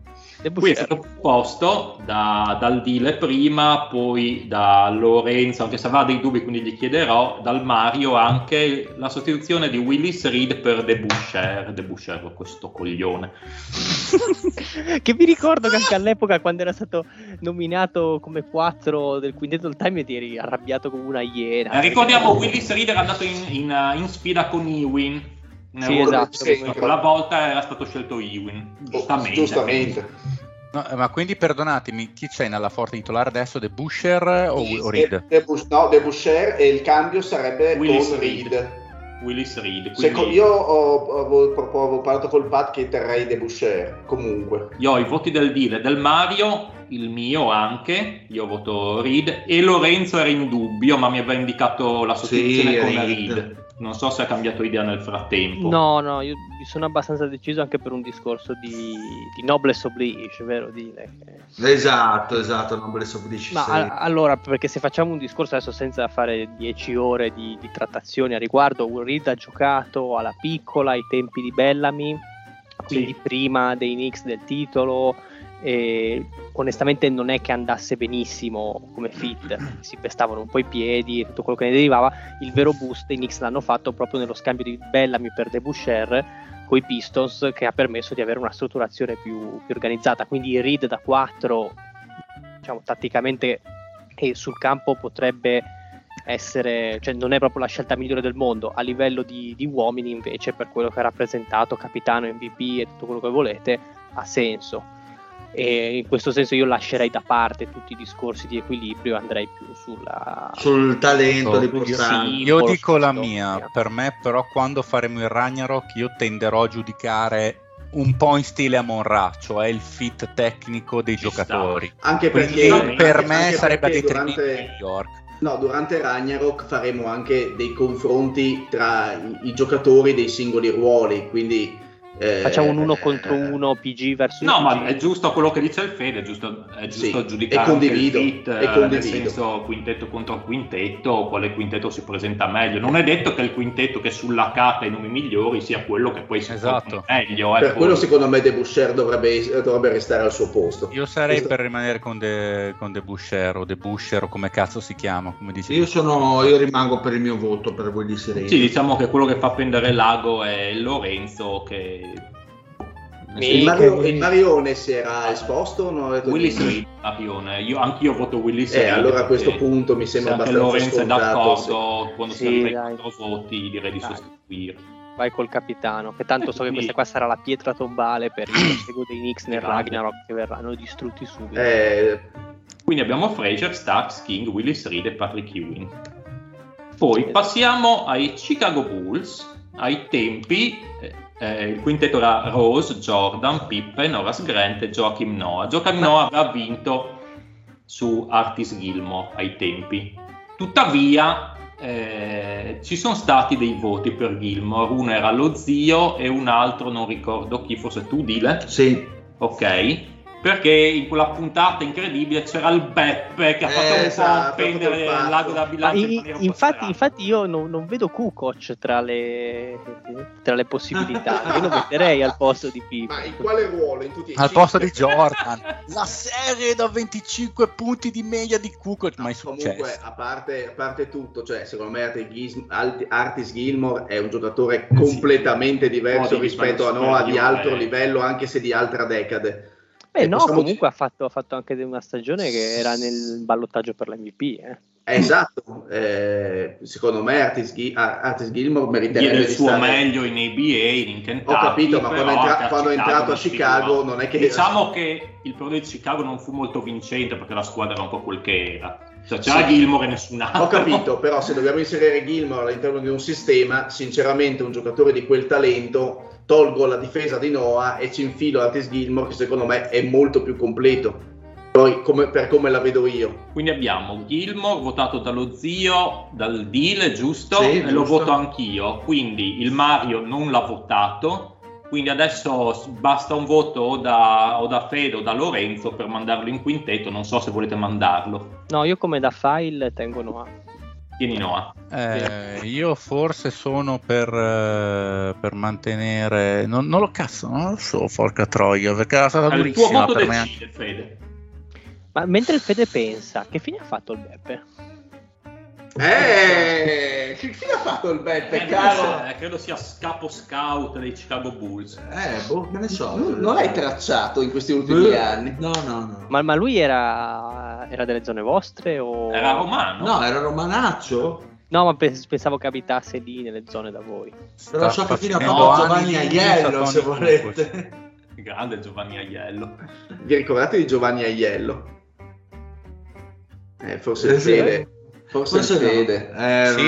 Io certo che me lo ricordo. Bene, adesso presenta i giocatori e i coach all'Apu Udine. No, l'ha detto Stampa. Come te l'ha detto Stampa. Vabbè, al diavolo, dai, riguardandolo ha fatto comunque un'ottima carriera il Gilmour, comunque era un bel pensavo l'aiello io. No, scusate, io ero un po' fisso sul... Alla fine ha giocato più o meno quello. Non mi ricordo chi io abbia votato al tempo, capace che nel mentre io abbia cambiato anche opinione, ma vaffanculo. Stavo guardando la questione del passaggio anche, probabilmente il passatore sicuramente migliore Noah, però dai. Con Pippen che gestisce un po' i palloni, Jordan, vaffanculo, dai, mettiamoci il Gilmour che forse è un po' più esplosivo, anzi sicuramente molto più esplosivo. Quindi Artis Gilmour entra in quintetto con Rose, Jordan, Pippen e Grant. Sembra già una squadra migliore sulla carta. Sulla carta, poi non è detto. I nomi, insomma, sono più altisonanti che da avere Noah lì in mezzo, mettiamola così. Anche perché poi il finale di carriera di Noah, diciamo che gli strascichi dopo la bella annata da Defensive Player of the Year, insomma, ma sottolinea il fatto che nessuno ha proposto Rodman, che so che ci tiene. Che tra l'altro credo che avessimo votato quel giocatore del Chicago Bulls proprio quegli anni in cui poi Noah era ancora tra i defensive player più totali. Oddio. Credo, più o meno, non era ancora il Noah stramorto degli ultimi anni, quindi magari quello è anche un po' influito. Può essere. Poi abbiamo i Bucks, ovviamente. Vabbè, qua Oscar Robertson, Sidney Moncrief, Glenn Robinson, Bob Denbridge e Kareem Abdul-Jabbar. Qui mi hanno indicato tutti Antetokounmpo a parte lo zio, però è da decidere se per Glenn Robinson o per Bob Denbridge, in quanto sia Glenn Robinson che Bob Denbridge possono giocare SF. Allora, qualcuno ha detto Glenn Robinson, qualcuno Denbridge, adesso io non ricordo chi, quindi faccio un altro giro. Il Fede dice Denbridge. Ma da buttare giù dalla torre? Sì. Anch'io tengo Glenn Robinson da 3 e Giannis da 4. No, Giannis è facilissimo. Denbridge non so perché, non mi ricordo perché fosse finito, ma alla fine mi sa che è capace che abbia anche più anni e era un difensore nettamente migliore, si è fatto anche, è stato anche nell'All Defensive Team, quindi un Glenn Robinson lì darebbe, penso, dia molto fastidio alle chance di vittoria di Milwaukee, che invece è uno squadrone totale con Giannis, Liu Elsindor, e Denbridge, e chi c'hanno in playmaker? Robertson, Karim, no? Sì, era Liu Elsindor pre-Karim. Esatto. È il Robertson di Milwaukee, non è il Robertson dei Kings. Comunque, però è un giocatore, però non è lo stesso. E allora abbiamo due persone che vogliono tenere Denbridge e un'altra che vuole tenere Glenn Robinson, quindi... Il Mario non si è espresso, quindi va. Zio, tu per chi voteresti? Io non avevo messo Antetokounmpo perché non metto giocatori, tendo a non mettere giocatori che sono ancora in attività. Sì, perché... però la differenza è talmente impressionante. Ho capito, però visto che ha una carriera ancora abbastanza lunga, sinceramente evito per mia scelta e non perché non meriti o altro. Però toglierei Denbridge. Quindi 2 Denbridge, 2 Glenn Robinson... voto finale, allora va a me e io terrei Denbridge, quindi togliamo Glenn Robinson. Ma dai, ok, non pensavo che... Ma perdonami, ma Giannis ci è andato dentro o no? Sì, era già dentro, aveva votati tutti. Era da decidere chi... Sì, tranne me. Ok. Quindi il quintetto diventa Oscar Robertson, Moncrief, Bob Denbridge che viene spostato da 3, Antetokounmpo e Jabbar.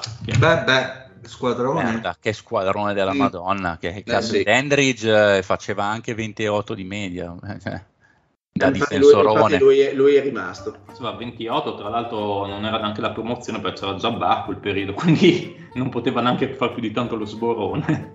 No, mostruoso.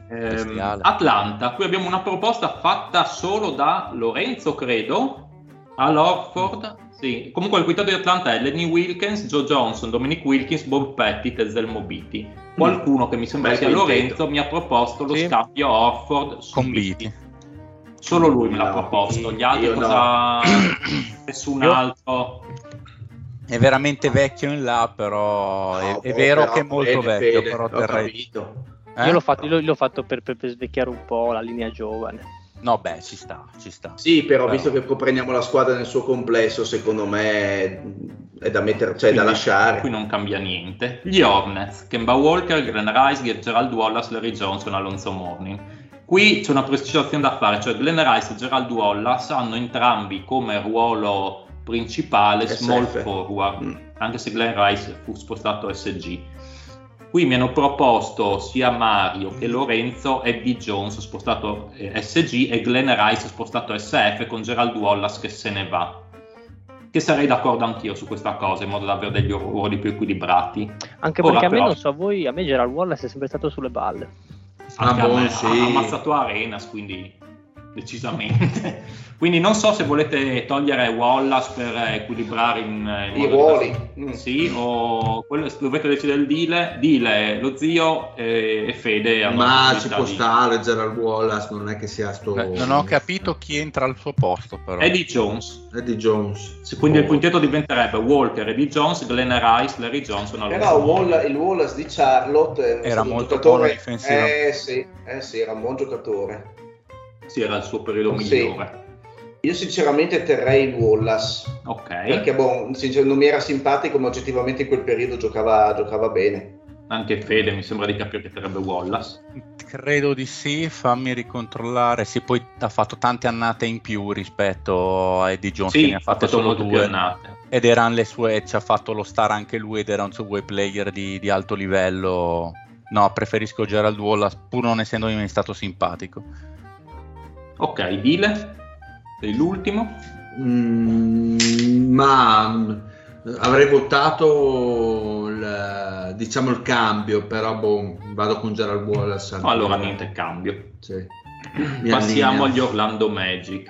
Qui abbiamo Anthony Hardaway, Tracy McGrady, Uturkoglu, Horace Grant ancora e Shaquille O'Neal. Questo ho proposto il cambio su Horace Grant con Dwight Howard o Rashard Lewis.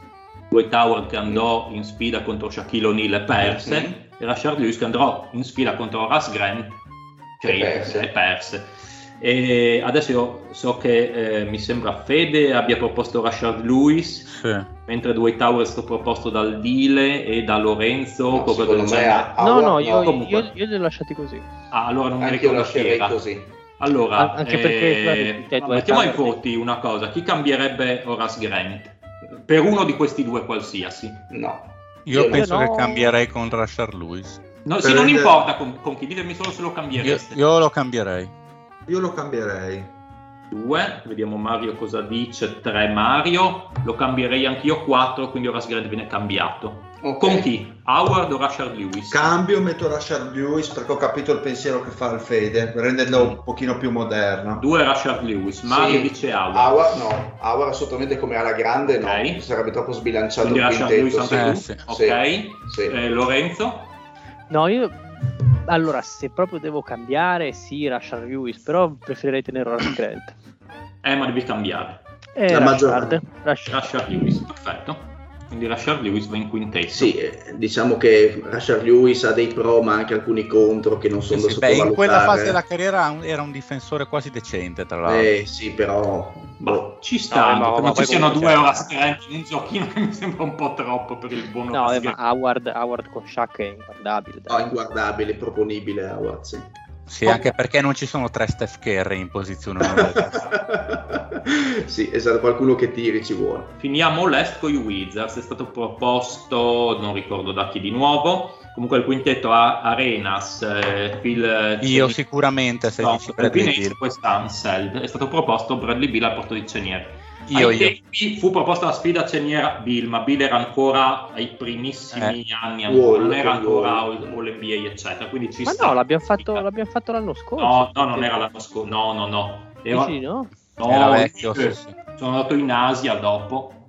Scherzi. Io non mi esprimo per lo stesso motivo di Antetokounmpo. No, beh, per me adesso la differenza, va bene che ha vinto il titolo con Washington, il buon Chenier, però ora come ora la differenza mi sembra grande a favore di Bradley Beal, che è più completo, cioè, si è fatto delle annate UFO il buon Bradley Beal in questo, tantissime annate rispetto a Chenier, tantissime annate di più, e cazzo, cioè, secondo me stava facendo le annate da 23-22 di media, si è sparato anche un titolo da capocannoniere, adesso è tanto meglio Bradley Beal.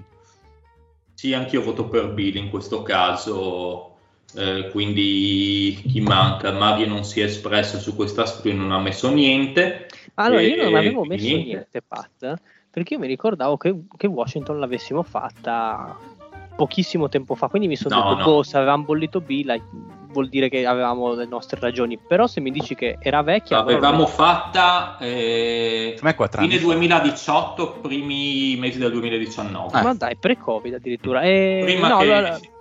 Allora te lo voto anch'io il cambio. Okay, cioè, prima che esplodesse Beal. Quindi decide il deal. Sì, cambiamo, dai. Allora Bradley Beal andrà in quintetto. Bella giuntona. Bradley Beal con Arenas, Gus Johnson, Elvin Hayes, Wes Unseld. Poi abbiamo la Northwest, non ha niente, la Pacific. E chi mi ripeti? Aspetta, per amore di i quintetti, anche se non è cambiato niente, giusto così per recapone, Pat. Tutti i quintetti? No, questi che abbiamo saltato, sì dai, tanti in 3 secondi. Vabbè, se ce li hai, faccio i quintetti dell'est, dai. Se vuoi te lo faccio io. Vabbè, li faccio alla fine, Fede, così ricapitoliamo. Perfetto, sì, grazie, va bene, ci sto. Giusto per passiamo ai Clippers, qui ho fatto io una proposta. Allora, i Clippers hanno Chris Paul, Randy Smith, Danny Manning, Elton Brand e Bob McAdoo. Danny Manning era tecnicamente una PF assieme ad Elton Brand, fu spostato SF perché c'era veramente poca roba. Io ho voluto proporre Kawhi Leonard, che è l'unica SF decente nella storia dei Clippers. No. Nessuno? No. Ok, al posto, allora, a posto di Danny Manning. No, oggettivamente no, dai, ha fatto poco. Ha fatto un cazzo, su. Ma più che altro scusami, no, però ci sono i Buffalo Braves, non contano mica come Clippers per Randy Smith. Sì. Sì, no, contano. Danny Manning, non Randy Smith. No, perché stavo pensando a Randy Smith, cazzo, ma quanto ha giocato Randy Smith nei... Sempre, tipo. Infatti, perché i Buffalo Braves erano prima. Va bene, sì. No, allora, sì, a parte che ha finito a Cleveland, ha fatto ancora delle belle stagioni. Quindi niente. No, va bene. I Lakers, Magic Johnson, Kobe, Baylor, Pau Gasol e Jabbar. Qui Lorenzo mi ha proposto di sostituire Kobe con Jerry West, cioè... per slitare Jerry West in G, slitare Magic Johnson in SG e eliminare Kobe. Qualcun altro è interessante. Io l'ho fatto perché secondo me Jerry West è i Lakers. È interessante, però guarda, interessantissimo, però, una volta Jerry West era nel ruolo di PG contro Magic, però è anche vero, e venne fuori di nuovo questo discorso, ma se fosse stato SG bla però bla bla. È anche vero, se torniamo al discorso del Fede di prima, se dobbiamo parlare di ruoli a confronto con altre squadre, non cambia poi tantissimo, no. Cioè, a livello di equilibrio di squadra non è che mettere uno o l'altro cambi.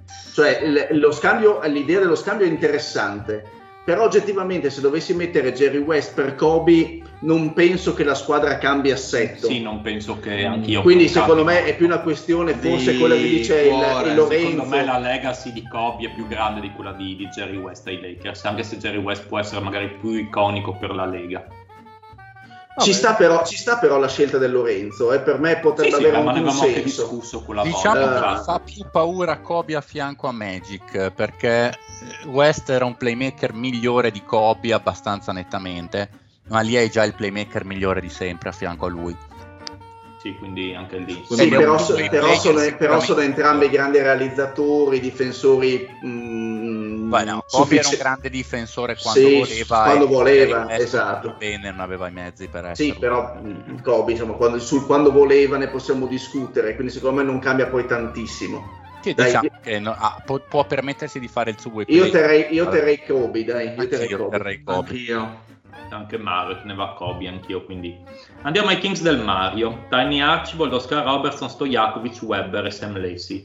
Qui Tiny Archibald e Oscar Robertson sarebbero tutti e due PG. Oscar Robertson fu spostato SG perché in alcune circostanze, vista l'altezza, giocava SG, però non sarebbe proprio il suo ruolo. Io e il Mario abbiamo proposto di, che era venuta fuori anche in puntata questa cosa, di mettere Richmond al posto di Tiny Archibald e spostare Oscar Robertson, che aveva battuto Richmond ai tempi, di spostarlo in PG, in modo da avere una squadra un po' più equilibrata, un po' più moderna. Scusa, sai che mi sono torna a ripetermi come sarebbe il quintetto? Allora, il quintetto attuale è Archibald, Oscar Robertson, Stojakovic, Weber e Sam Lacy. Okay. La proposta mia e del Mario è di spostare Oscar Robertson PG al posto di Tiny Archibald e avere Oscar Robertson, Mitch Richmond, Stojakovic, Weber e Sam Lacy, in modo da avere un quintetto più moderno, visto che comunque tra Richmond e Archibald non c'era una grandissima differenza come periodo ai King, insomma, hanno avuto un successo abbastanza, magari Archibald ma ci, tempo, un po' più potrebbe successo, avere senso il cambio, sì, potrebbe avere senso, sono d'accordo, sì, il dire d'accordo, zio anche, sì. Allora mettiamo Richmond al posto di Tiny. Sì, solo un peccato che si va a eliminare una stagione totale, però Archibald, sì. Sì, sì. Però comprendo il riso, sì, comprendo la razza.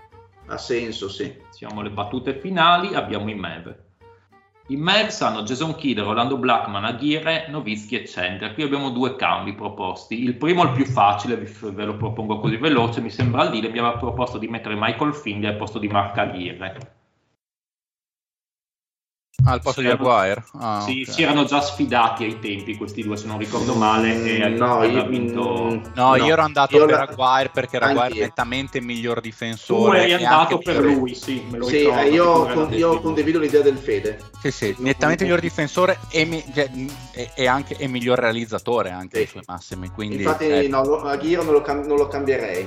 No. Il Mario uguale dice, dico anch'io uguale. E poi andiamo su un'altra cosa, cioè alcuni, non ricordo chi, mi hanno proposto di mettere Doncic in quintetto. Per chi? Per Jason Kidd o per Rolando Blackman? Io per Doncic al posto di Blackman. No, io Doncic al posto del Kidd. Ok. Perché è un playmaker, voglio dire. Allora, abbiamo due persone Blackman che vogliono mettere Doncic in quintetto. Zio, Dile, voi volete metterlo in quintetto? No, per me vale lo stesso discorso degli altri. Sta giocando al secondo anno, io non lo metto dentro. Sì, sono anch'io d'accordo con al quarto. Sì, scusami, al quarto A, perdona. Sono d'accordo con lo zio. Secondo me è ancora presto per Doncic. Mentre per Giannis non lo era, per me per Doncic è troppo presto. Ma io sono per dire che Kidd alla fine a Dallas, i suoi migliori anni a Dallas sono stati i primi due alla fine, poi va bene che ci ha vinto il titolo, ma da super role player. Doncic è il giocatore che gli ha portato difeso a delle conference finals, cioè alla fine se vai a vedere Doncic come miglior giocatore o come stella crescente della squadra ha fatto lui meglio sia di Nash, che era l'altra alternativa, di Kidd e di Kidd stesso. Cioè, quindi secondo me oggi, se si ritira oggi Doncic e cambia squadra, Doncic oggi è il playmaker migliore della storia dei Mavs, se si tirasse oggi, al di là del fatto che abbia fatto solo 4 anni per quello che ha combinato, per i suoi risultati ad oggi, che abbia solo 4 anni nella Lega cambia poco, cioè. Non vedo lo zio al dire convinti. Io non sono, ma io per la mia logica, cioè come ho parlato di Antetokounmpo che è nettamente più forte di altri ma non l'avrei messo in quintetto, lo stesso discorso vale per Doncic, ma per mio pensiero, non perché non condivida il Fede. Anche Mario non l'ha messo in quintetto, quindi non si arriva ai 4 voti e Doncic non riesce ad entrare. Mi dispiace per Dallas. Ultimo, l'avrei messo però al posto di Blackman.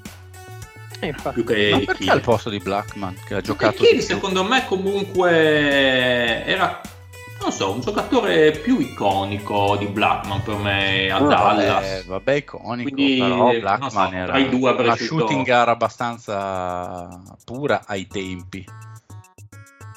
Sì, non lo so, tra i due avrei scelto di eliminare lui piuttosto che Kidd, però comunque non c'erano i voti. Ultima squadra i Rockets, come immaginate.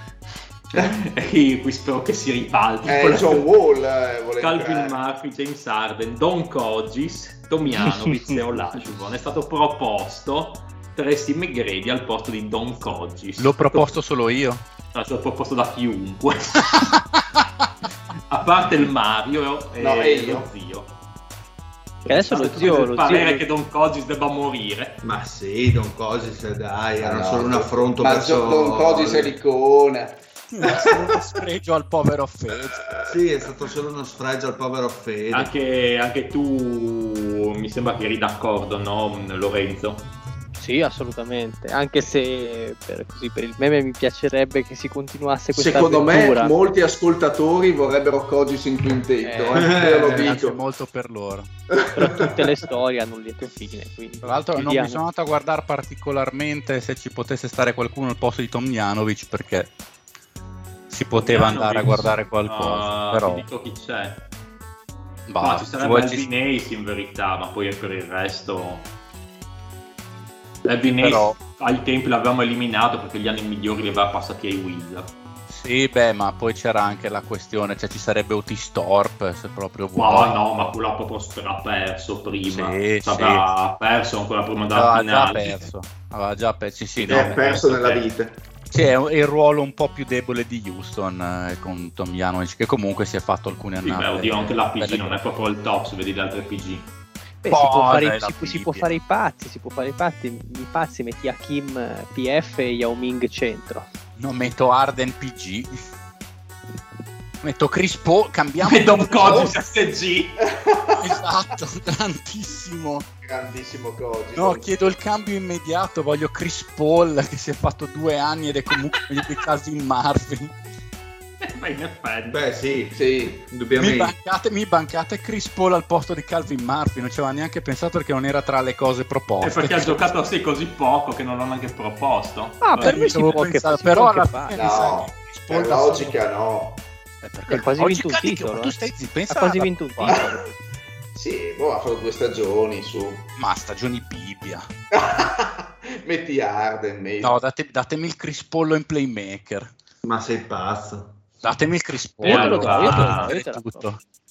E allora non si può, che anche il Dylan si è opposto. Ma il Dylan, Dio can, gli rompo la play. Grande che gli rompi la play. Bravo, così gli compri la play 5. Esatto. Che non si trova. E io la trovo, i miei mezzi. Vinci con la Ringo. Grazie, te ne faccio i quintetti. Pago io 1.000 euro per comprarti una play 5 e te la faccio arrivare a casa di un rumeno che te la spacca davanti dopo che te l'ha fatta usare. Grande. Meglio della fregna. Dai, faccio un recap dei quintetti non nominati, dai, che così abbiamo li faccio tutti per non vedere. Allora, partiamo dall'est con Boston. Abbiamo detto Bob Cousy, John Havlicek, Larry Bird, Kevin McHale e Bill Russell. Bibbia. I Brooklyn Nets. Jason Kidd, Vince Carter, Richard Jefferson, Buck Williams e Brook Lopez. Scarsino. Qui c'era stata la proposta di Irving al posto di Richard Jefferson, ma nessuno me l'ha indicato. New York Knicks, Walt Frazier, John Starks, King, Willis Reed e Patrick Ewing. Philadelphia, Allen Iverson, Al Garier, Julius Erving, Charles Barkley, Will Chamberlain. Porca puttana. Peccato per Iverson che li ucciderà. Ma vai a fare in culo. Grande. I Raptors, Kyle Lowry, Vince Carter di nuovo, Kawhi Leonard, Pascal Siakam, Chris Bosh. Peccato per il Siakam qui. Perché? Per essere così recenti non male. Sì. Siakam un po' sfigura in questo quintetto. Ha appena fatto la stagione migliore in carriera. Sì, condivido il pensiero del Fede. Vi piace. Mettiamo Bargnani, scusate. Grande. È lì pronto. E tra l'altro pensavo abbia perso al primo turno Bargnani. Oh, ci sta tutto. Comunque sì, Siakam di adesso... Signor giocatore. Sì, ha guadagnato punti rispetto all'anno scorso. Sì, decisamente. Chicago Bulls, Derrick Rose, Michael Jordan, Scottie Pippen, Horace Grant, Artis Gilmore. Bello. Cleveland Cavs, Mark Price, Bingo Smith, LeBron James, Kevin Love, Brad Doherty. Detroit, Isaiah Thomas, Joe Dumars, Grant Hill, Rashid Wallace, Bob Lanier. Cazzo, anche questo bello. Non scherza per niente. Indiana, quintetto che a me non piace tanto, Indiana, vi dirò. Mark Jackson, Reggie Miller, Paul George, Detlef Schrempf e Jermaine O'Neal.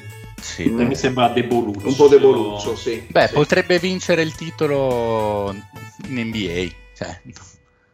Ah, boh, sì, beh. Milwaukee, Oscar Robertson, Sidney Moncrief, Bob Dandridge, Giannis Antetokounmpo, Kareem Abdul-Jabbar, che hanno una vista incredibile. Sì, Moncrief. Una roba che non segna, sì, una roba folle, più. Folle.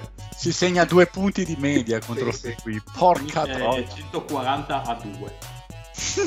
Atlanta Hawks, Lenny Wilkins, Joe Johnson, Dominic Wilkins, Bob Pettit e Zelmo Bitti.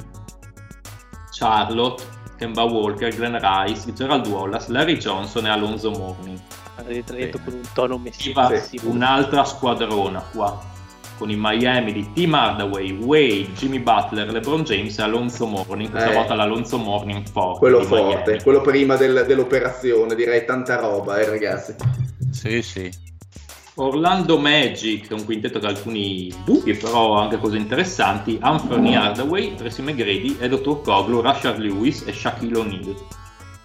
Però sai che questo Turkoglu ha un perché non c'era veramente nessuno. Ma no, non c'era veramente nessuno. Sì, no, che non avete un nome voi al momento da proporre, ma non c'era nessuno. Ma bene come giocatore, ma Orlando ci stava, dai.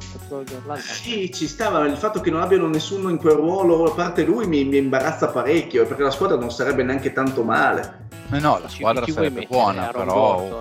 Tu, Fede, non hai un nome da chi ci vuoi mettere, scusa? No, ma quello del Turcoglu di quell'annata lì è la migliore SF, a meno che... No, ma il problema è che tu puoi anche dire, boh, metti McGrady anche lì, in alla piccola.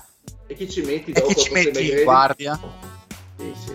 E non ha una storia lunghissima Orlando, quindi per la storia che ha, il quintetto che ha è molto buono, secondo me. Sì, anche Miami è nato nell'89, ma direi che...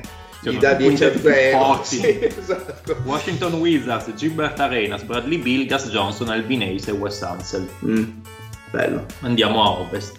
Denver, Fat Lever, David Thompson, Alex English, Kiki Van de Veghe, Nikola Jokic. Qui attacco a non finire. Sì, English, tanta roba in attacco. I Minnesota, Sam Cassell, Isaiah Ryder, Wally Scerbia, Kevin Garnett e Carl Anthony Towns. Serbia era è di un'ignoranza sto quintetto. Purtroppo Isaiah Ryder si salva solo perché c'è Charlotte sto quintetto. Seattle, Gary Payton, Ray Allen, Kevin Durant, Sean Kemp e Jack Sigma. Che è stato il primo, vero Seattle? Il primo. Sì.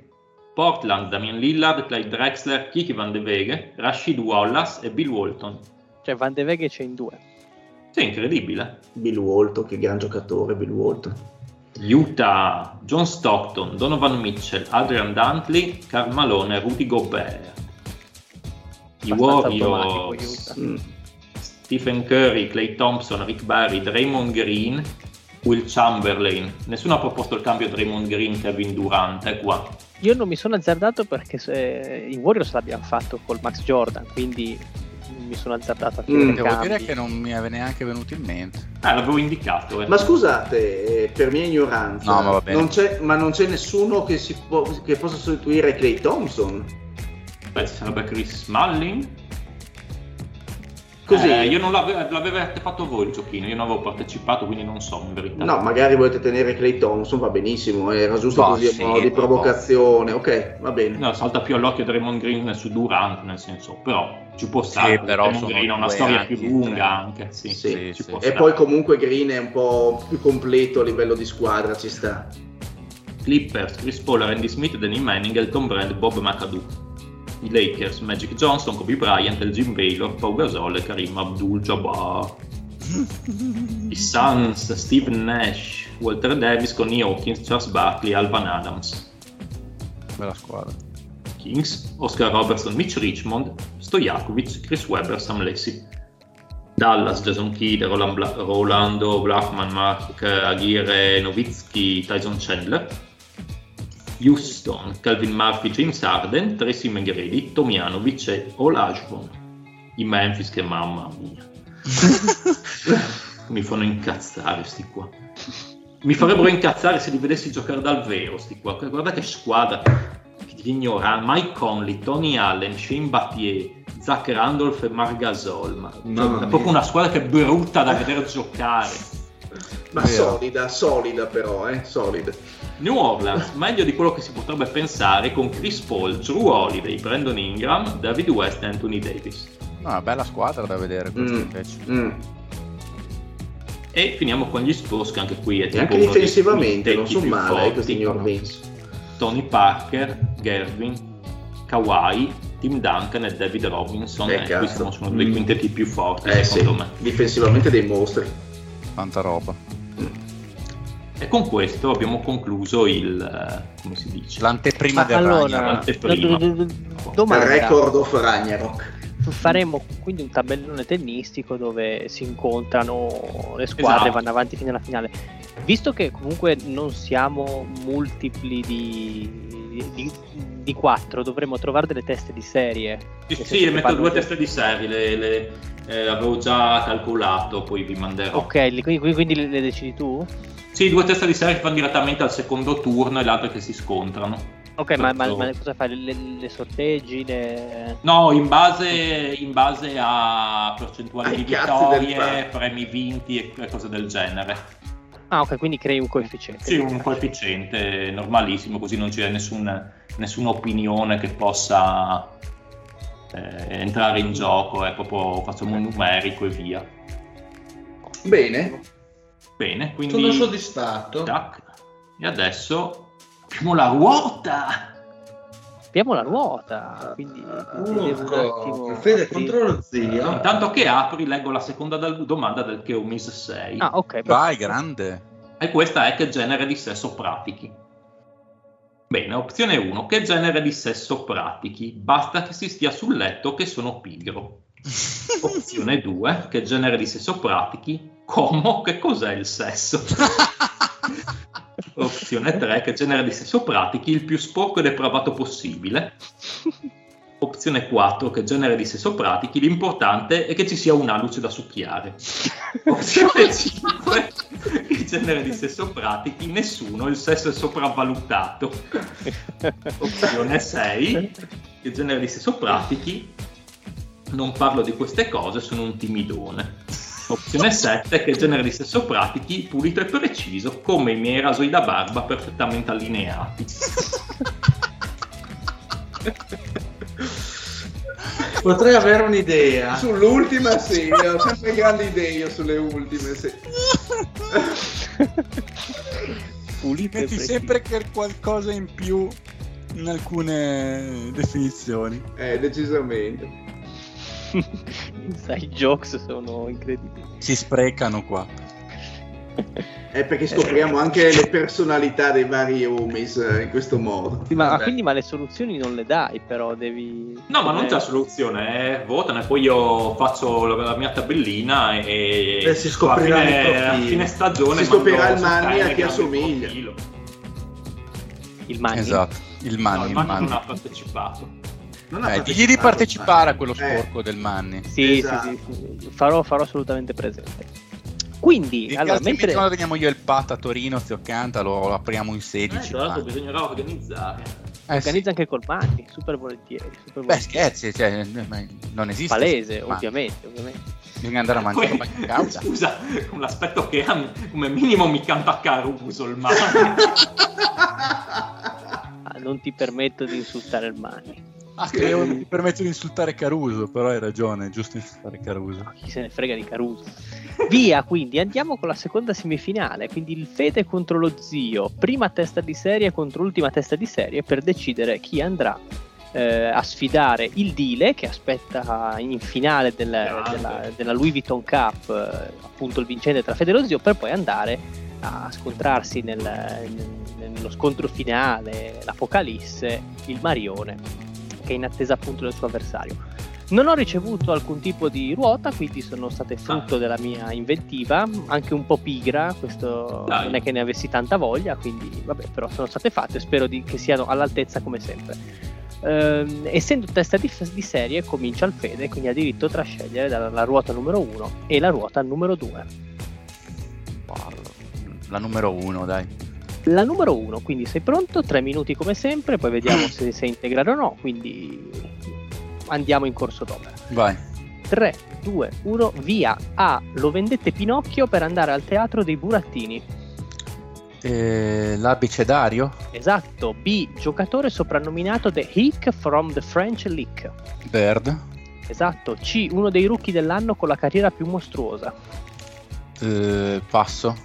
D. Il cammello senza una gobba. Dromedario. Esatto. E. Il nome di Scrooge, protagonista di Christmas Carol. Ebenezer. Esatto. F. Era semplicemente Clyde. Passo. G. Guardia di Lakers e Suns anni 60-70. Passo. H. Vincitore di 7 mondiali in Formula 1. Non passo. Come? I. Lo stato USA con capitale Springfield. I. Indiana? No, lo stato USA con capitale Springfield. Illinois. Ah, no, Illinois. No, vabbè, hai detto Indiana, non te lo potevo dare. Sì, sì, sì, no, è sbagliato, infatti. Andiamo, L. Animale simbolo dei paesi andini.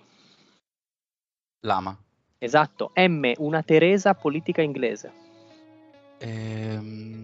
Passo. N. Il famoso pesciolino della Pixar. Nemo. Esatto. O. L'opposto di Alfa. Omega. Esatto. P. Uno dei cugini di Paperino. P. Paperoga. Esatto. Q. Il formaggio spagnolo. Queso. Esatto. R. Cerca l'acqua con un bastoncino a Y. Rabdomante. Esatto. S. L'ha fatta lo zio per la ninfa. La costellazione. Passo. Stop. Errato. Era troppo bello. Pensavo fosse scoparti. Sì, un sacrificio. Ah no, forse ho capito cosa ha fatto lo zio per la ninfa. Vai 3, 2, 1, via. T. Il figlio di Ulisse. Passo. U. Lesione del tessuto tegumentario in seguito a esposizioni ad alte temperature. Bruciatura. Passo. Come si chiama? V. La traduzione dal greco dal latino fatta a scuola. Versione. Esatto. Z. Sito per comprare scarpe e vestiti online. Zalando. Esatto. Stop al tempo. Quanto tempo ho? Bravo Fede. 49 dai, secondi. Una ruota facile però, dai. Sì, una ruota facile. Molto facile. Ma anche l'altra. Ma anche l'altra, mi immagino. Sono abbastanza tarate. 49 secondi rimasti, sì. 12 risposte esatte. Grandissimo. Hai una grande possibilità. Voglio. 3, 2, 1, via. C. Uno dei rookie dell'anno con la carriera più mostruosa. Porca troia, ho capito che non mi viene in mente il nome. Passo. F. Era semplicemente Clyde. Passo. G. Guardia Lakers e Suns anni 60-70. H. Vincitore di 7 Hamilton, vaffanculo. Esatto. I. Lo stato USA con capitale Springfield. Illinois. Esatto. M. Una Teresa politica inglese. Passo. S. L'ha fatta lo zio per la ninfa. Una stronzata. Errato. Grazie Fede. Mi piace la tua schiettezza e sincerità. Darei mezzo punto per la schiettezza. Io ero convinto anch'io darei mezzo punto. Che volessi trollare fosse giusto. No. Sono serio su queste cose, la ruota è sacra. 3, 2, 1, via. T. Il figlio di Ulisse. Telemaco. Esatto. U. Lesione del tessuto tegumentario in seguito a esposizioni ad alte temperature. Non mi viene. Passo. C. Uno dei rookie dell'anno con la carriera più mostruosa. Quello col doppio cognome. Stop al tempo. Quello col doppio cognome, è vero? Quello pezzo di merda lì. È quello col doppio cognome. Carter Williams adesso mi è venuto in mente. Ma è tardi, però. Non mi sarebbe mai venuto in mente quel pezzo. Comunque, Michael Carter Williams, comunque 15 risposte esatte. Ottima prova, devo dire. Tiri fuori gli artigli quando la posta in gioco si alza. Era semplicemente Clyde con la F. Fraser. Io pensavo a quello di Bonnie e Clyde. Ah, ok. Quello il soprannome, il vero nome di Clyde, cazzo ne so, vabbè. Sì, l'ho fatta un pochino più criptica perché ma hai fatto bene, cazzo, altrimenti. G. Guardia Lakers e Suns. Gail Goodrich, giusto. Esatto. M. Una Teresa politica inglese. Ma il nome? No, Theresa May. Mi ci sono arrivato dopo. Primo ministro, eccetera. Sì. No, era facile Theresa May. S l'ha fatta lo zio Serenata, esatto. Per me era più giusta la mia.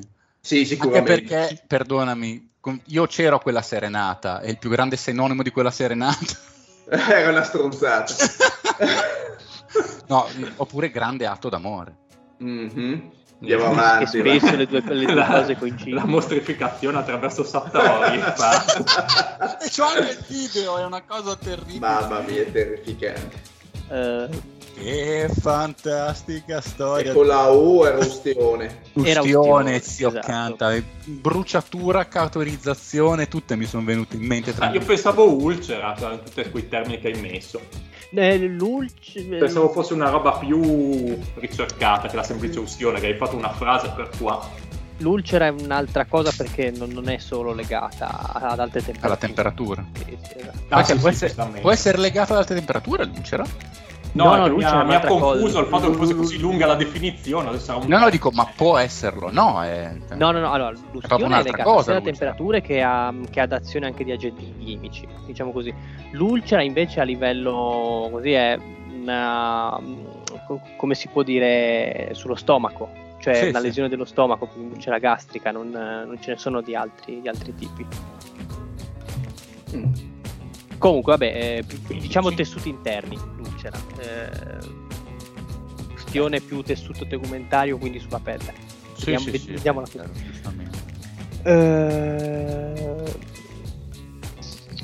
ok, 3 minuti, tocca allo zio, quindi 15 risposte esatte. Per il credo. Ci sei, zio? Sì, vai. Allora, grande, mi piace questa tua nonchalance. 3, 2, 1, via. A, re degli Assiri, chiamato anche Sardanapalo. Passo. B, giocatore soprannominato Miami Greyhound. Bosch. Errato. C, lo stato USA con capitale Hartford. Carolina. Errato. D, il West grande amico della mamma di LeBron.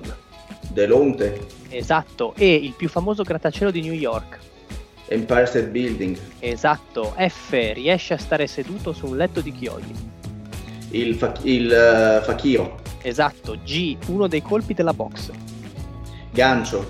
Esatto. H, filosofo di tesi, antitesi e sintesi. Hobbes. Errato. I, MVP delle finali 2015.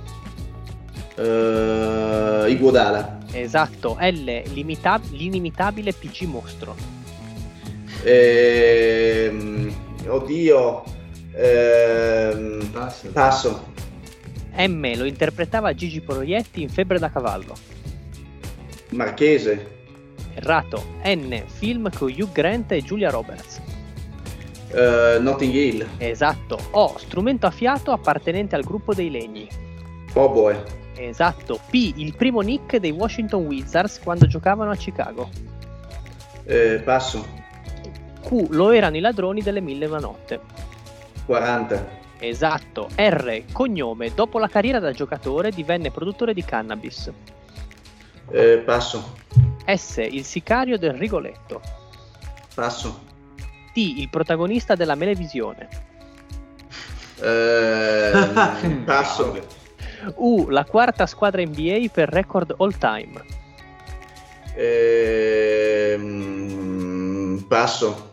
V, fortissimo cavallo trottatore di fine 90 inizio anni 2000. Con che lettera, scusami? V di Venezia. Porca puttana. Varenne. Esatto. Z, pianta erbacea dell'Estremo Oriente. No, passo. Stop al tempo. È la Zagrimoni. Allora, 9 risposte esatte. Quindi secondo me qualcuno alcune, ce l'ha. Sì, alcune sono facili. Boh, ma non mi sì, dai. 43 secondi rimasti sul cronometro. Ce la puoi fare. No. Quindi devi fare una risposta esatta ogni 7 secondi per pareggiare il finale, più o meno. 3, 2, 1, via. A, re degli Assiri, chiamato anche Sardanapalo. Passo. B, giocatore soprannominato Miami Greyhound. Passo. C. Lo stato USA con capitale Hartford. Colorado. Errato. H. Il filosofo di tesi, antitesi e sintesi.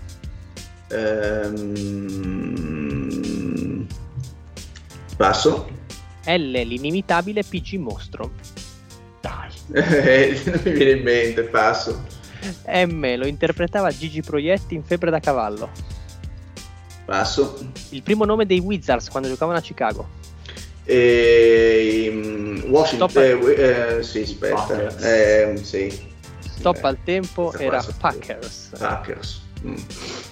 Era più difficile secondo voi questa? Sì, no. Un pelo più difficile. Per me era un pelo più difficile. Forse sì. Un pochino. Però ci si poteva arrivare.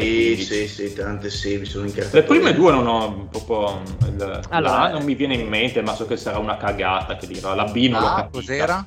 Era Assurbanipal. Era Assurbanipal. Sì.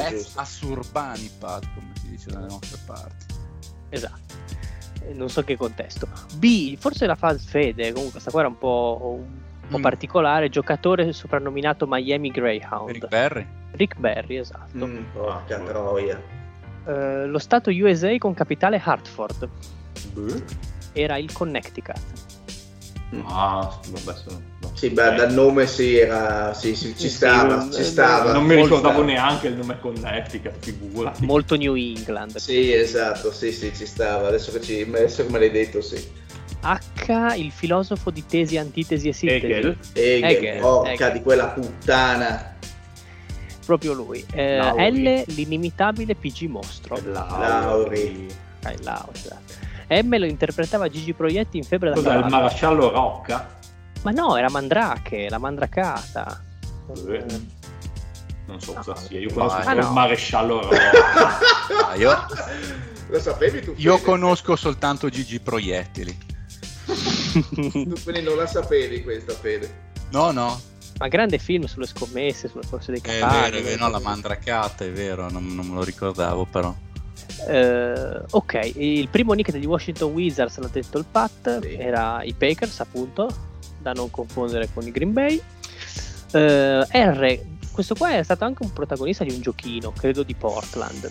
R, dopo la carriera da giocatore divenne produttore di cannabis. Era Clifford Robinson. Okay. L'avevano detto. Sì, forse sì. Sì, non trovavo niente con la R che mi stuzzicasse, ci ho messo Clifford Robinson. S, uno dei miei nomi preferiti di sempre, il sicario del Rigoletto, è Sparafucile.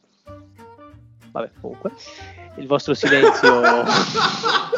Che bello il silenzio, che bello. Vale più di 1000 parole. Sì. T, qualcuno, non so se qualcuno la saprà sicuramente, dai, il protagonista della Melevisione. Il Tonio Cartonio. Tonio Cartonio, esatto. Il grande Frocionio Cartonio, esatto, ma anche degli fetti. Il re di Tucci Terù. La quarta squadra NBA per record all time. Vabbè, Utah Jazz, sì, esatto. Questa era abbastanza ovvia, sì. Z, pianta erbacea proveniente dall'Estremo Oriente.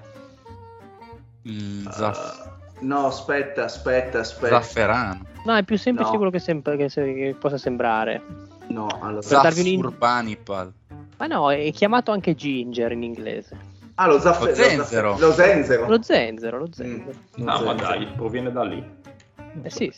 Cina, quei posti lì. Quindi il Fede vola dritto in finale con molto merito, bravo, della Louis Vuitton Cup, e troverà ad attenderlo un agguerritissimo Dile che è già in clima da post-season e quindi sta esatto, una grande finale del Dile. Non so su chi scommettere, non so chi farò vincere. È difficile, chissà. Io ti farò il Pat. Ok, grande.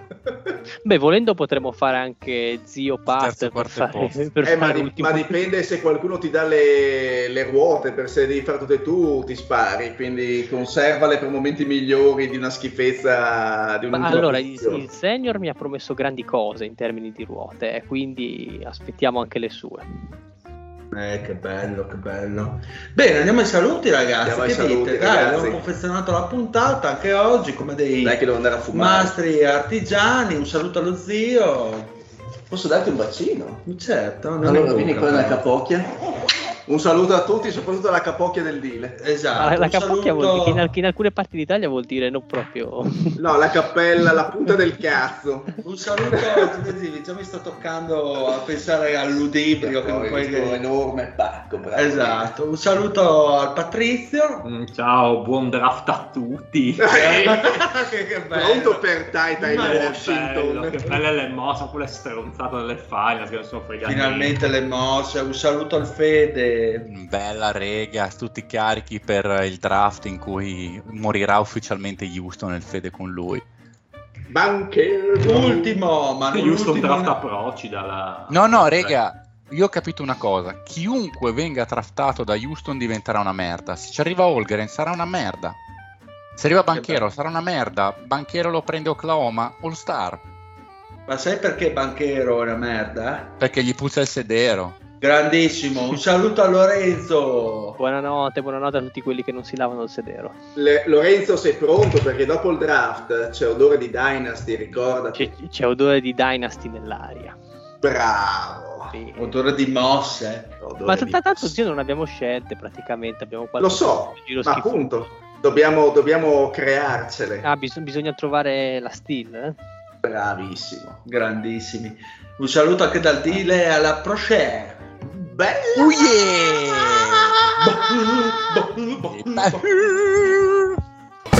Natasha from St. Petersburg, she was a trapezist. Vladimir from Chernobyl, he was a penguin boy, a penguin boy. Oh, a penguin boy, a bloody penguin boy. And there she's flying in the lights, and there he's dying for the lips. Always hidden, always crying in the shadow of his web. Just trapped in this body, Natasha never look at me. But this night I've got a plan, there's nothing that could fail. I was trapped in this body, Natasha never look at him. But this night he's got a plan, there's nothing that could fail. He's singing lie, lie, lie, lie, lie, lie, lie, lie, lie, lie, lie, lie,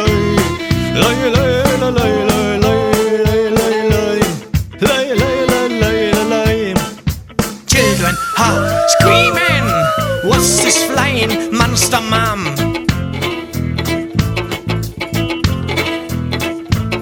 And Natasha tries to catch him, but his arms are too short.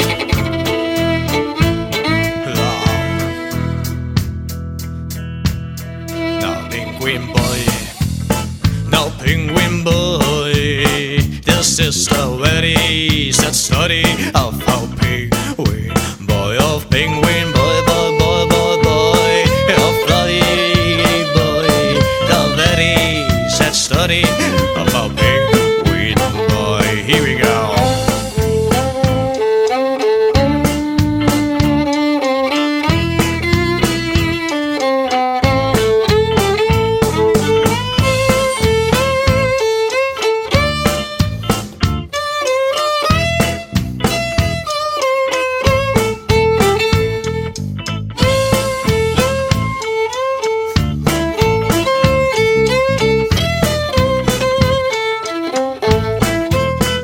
Still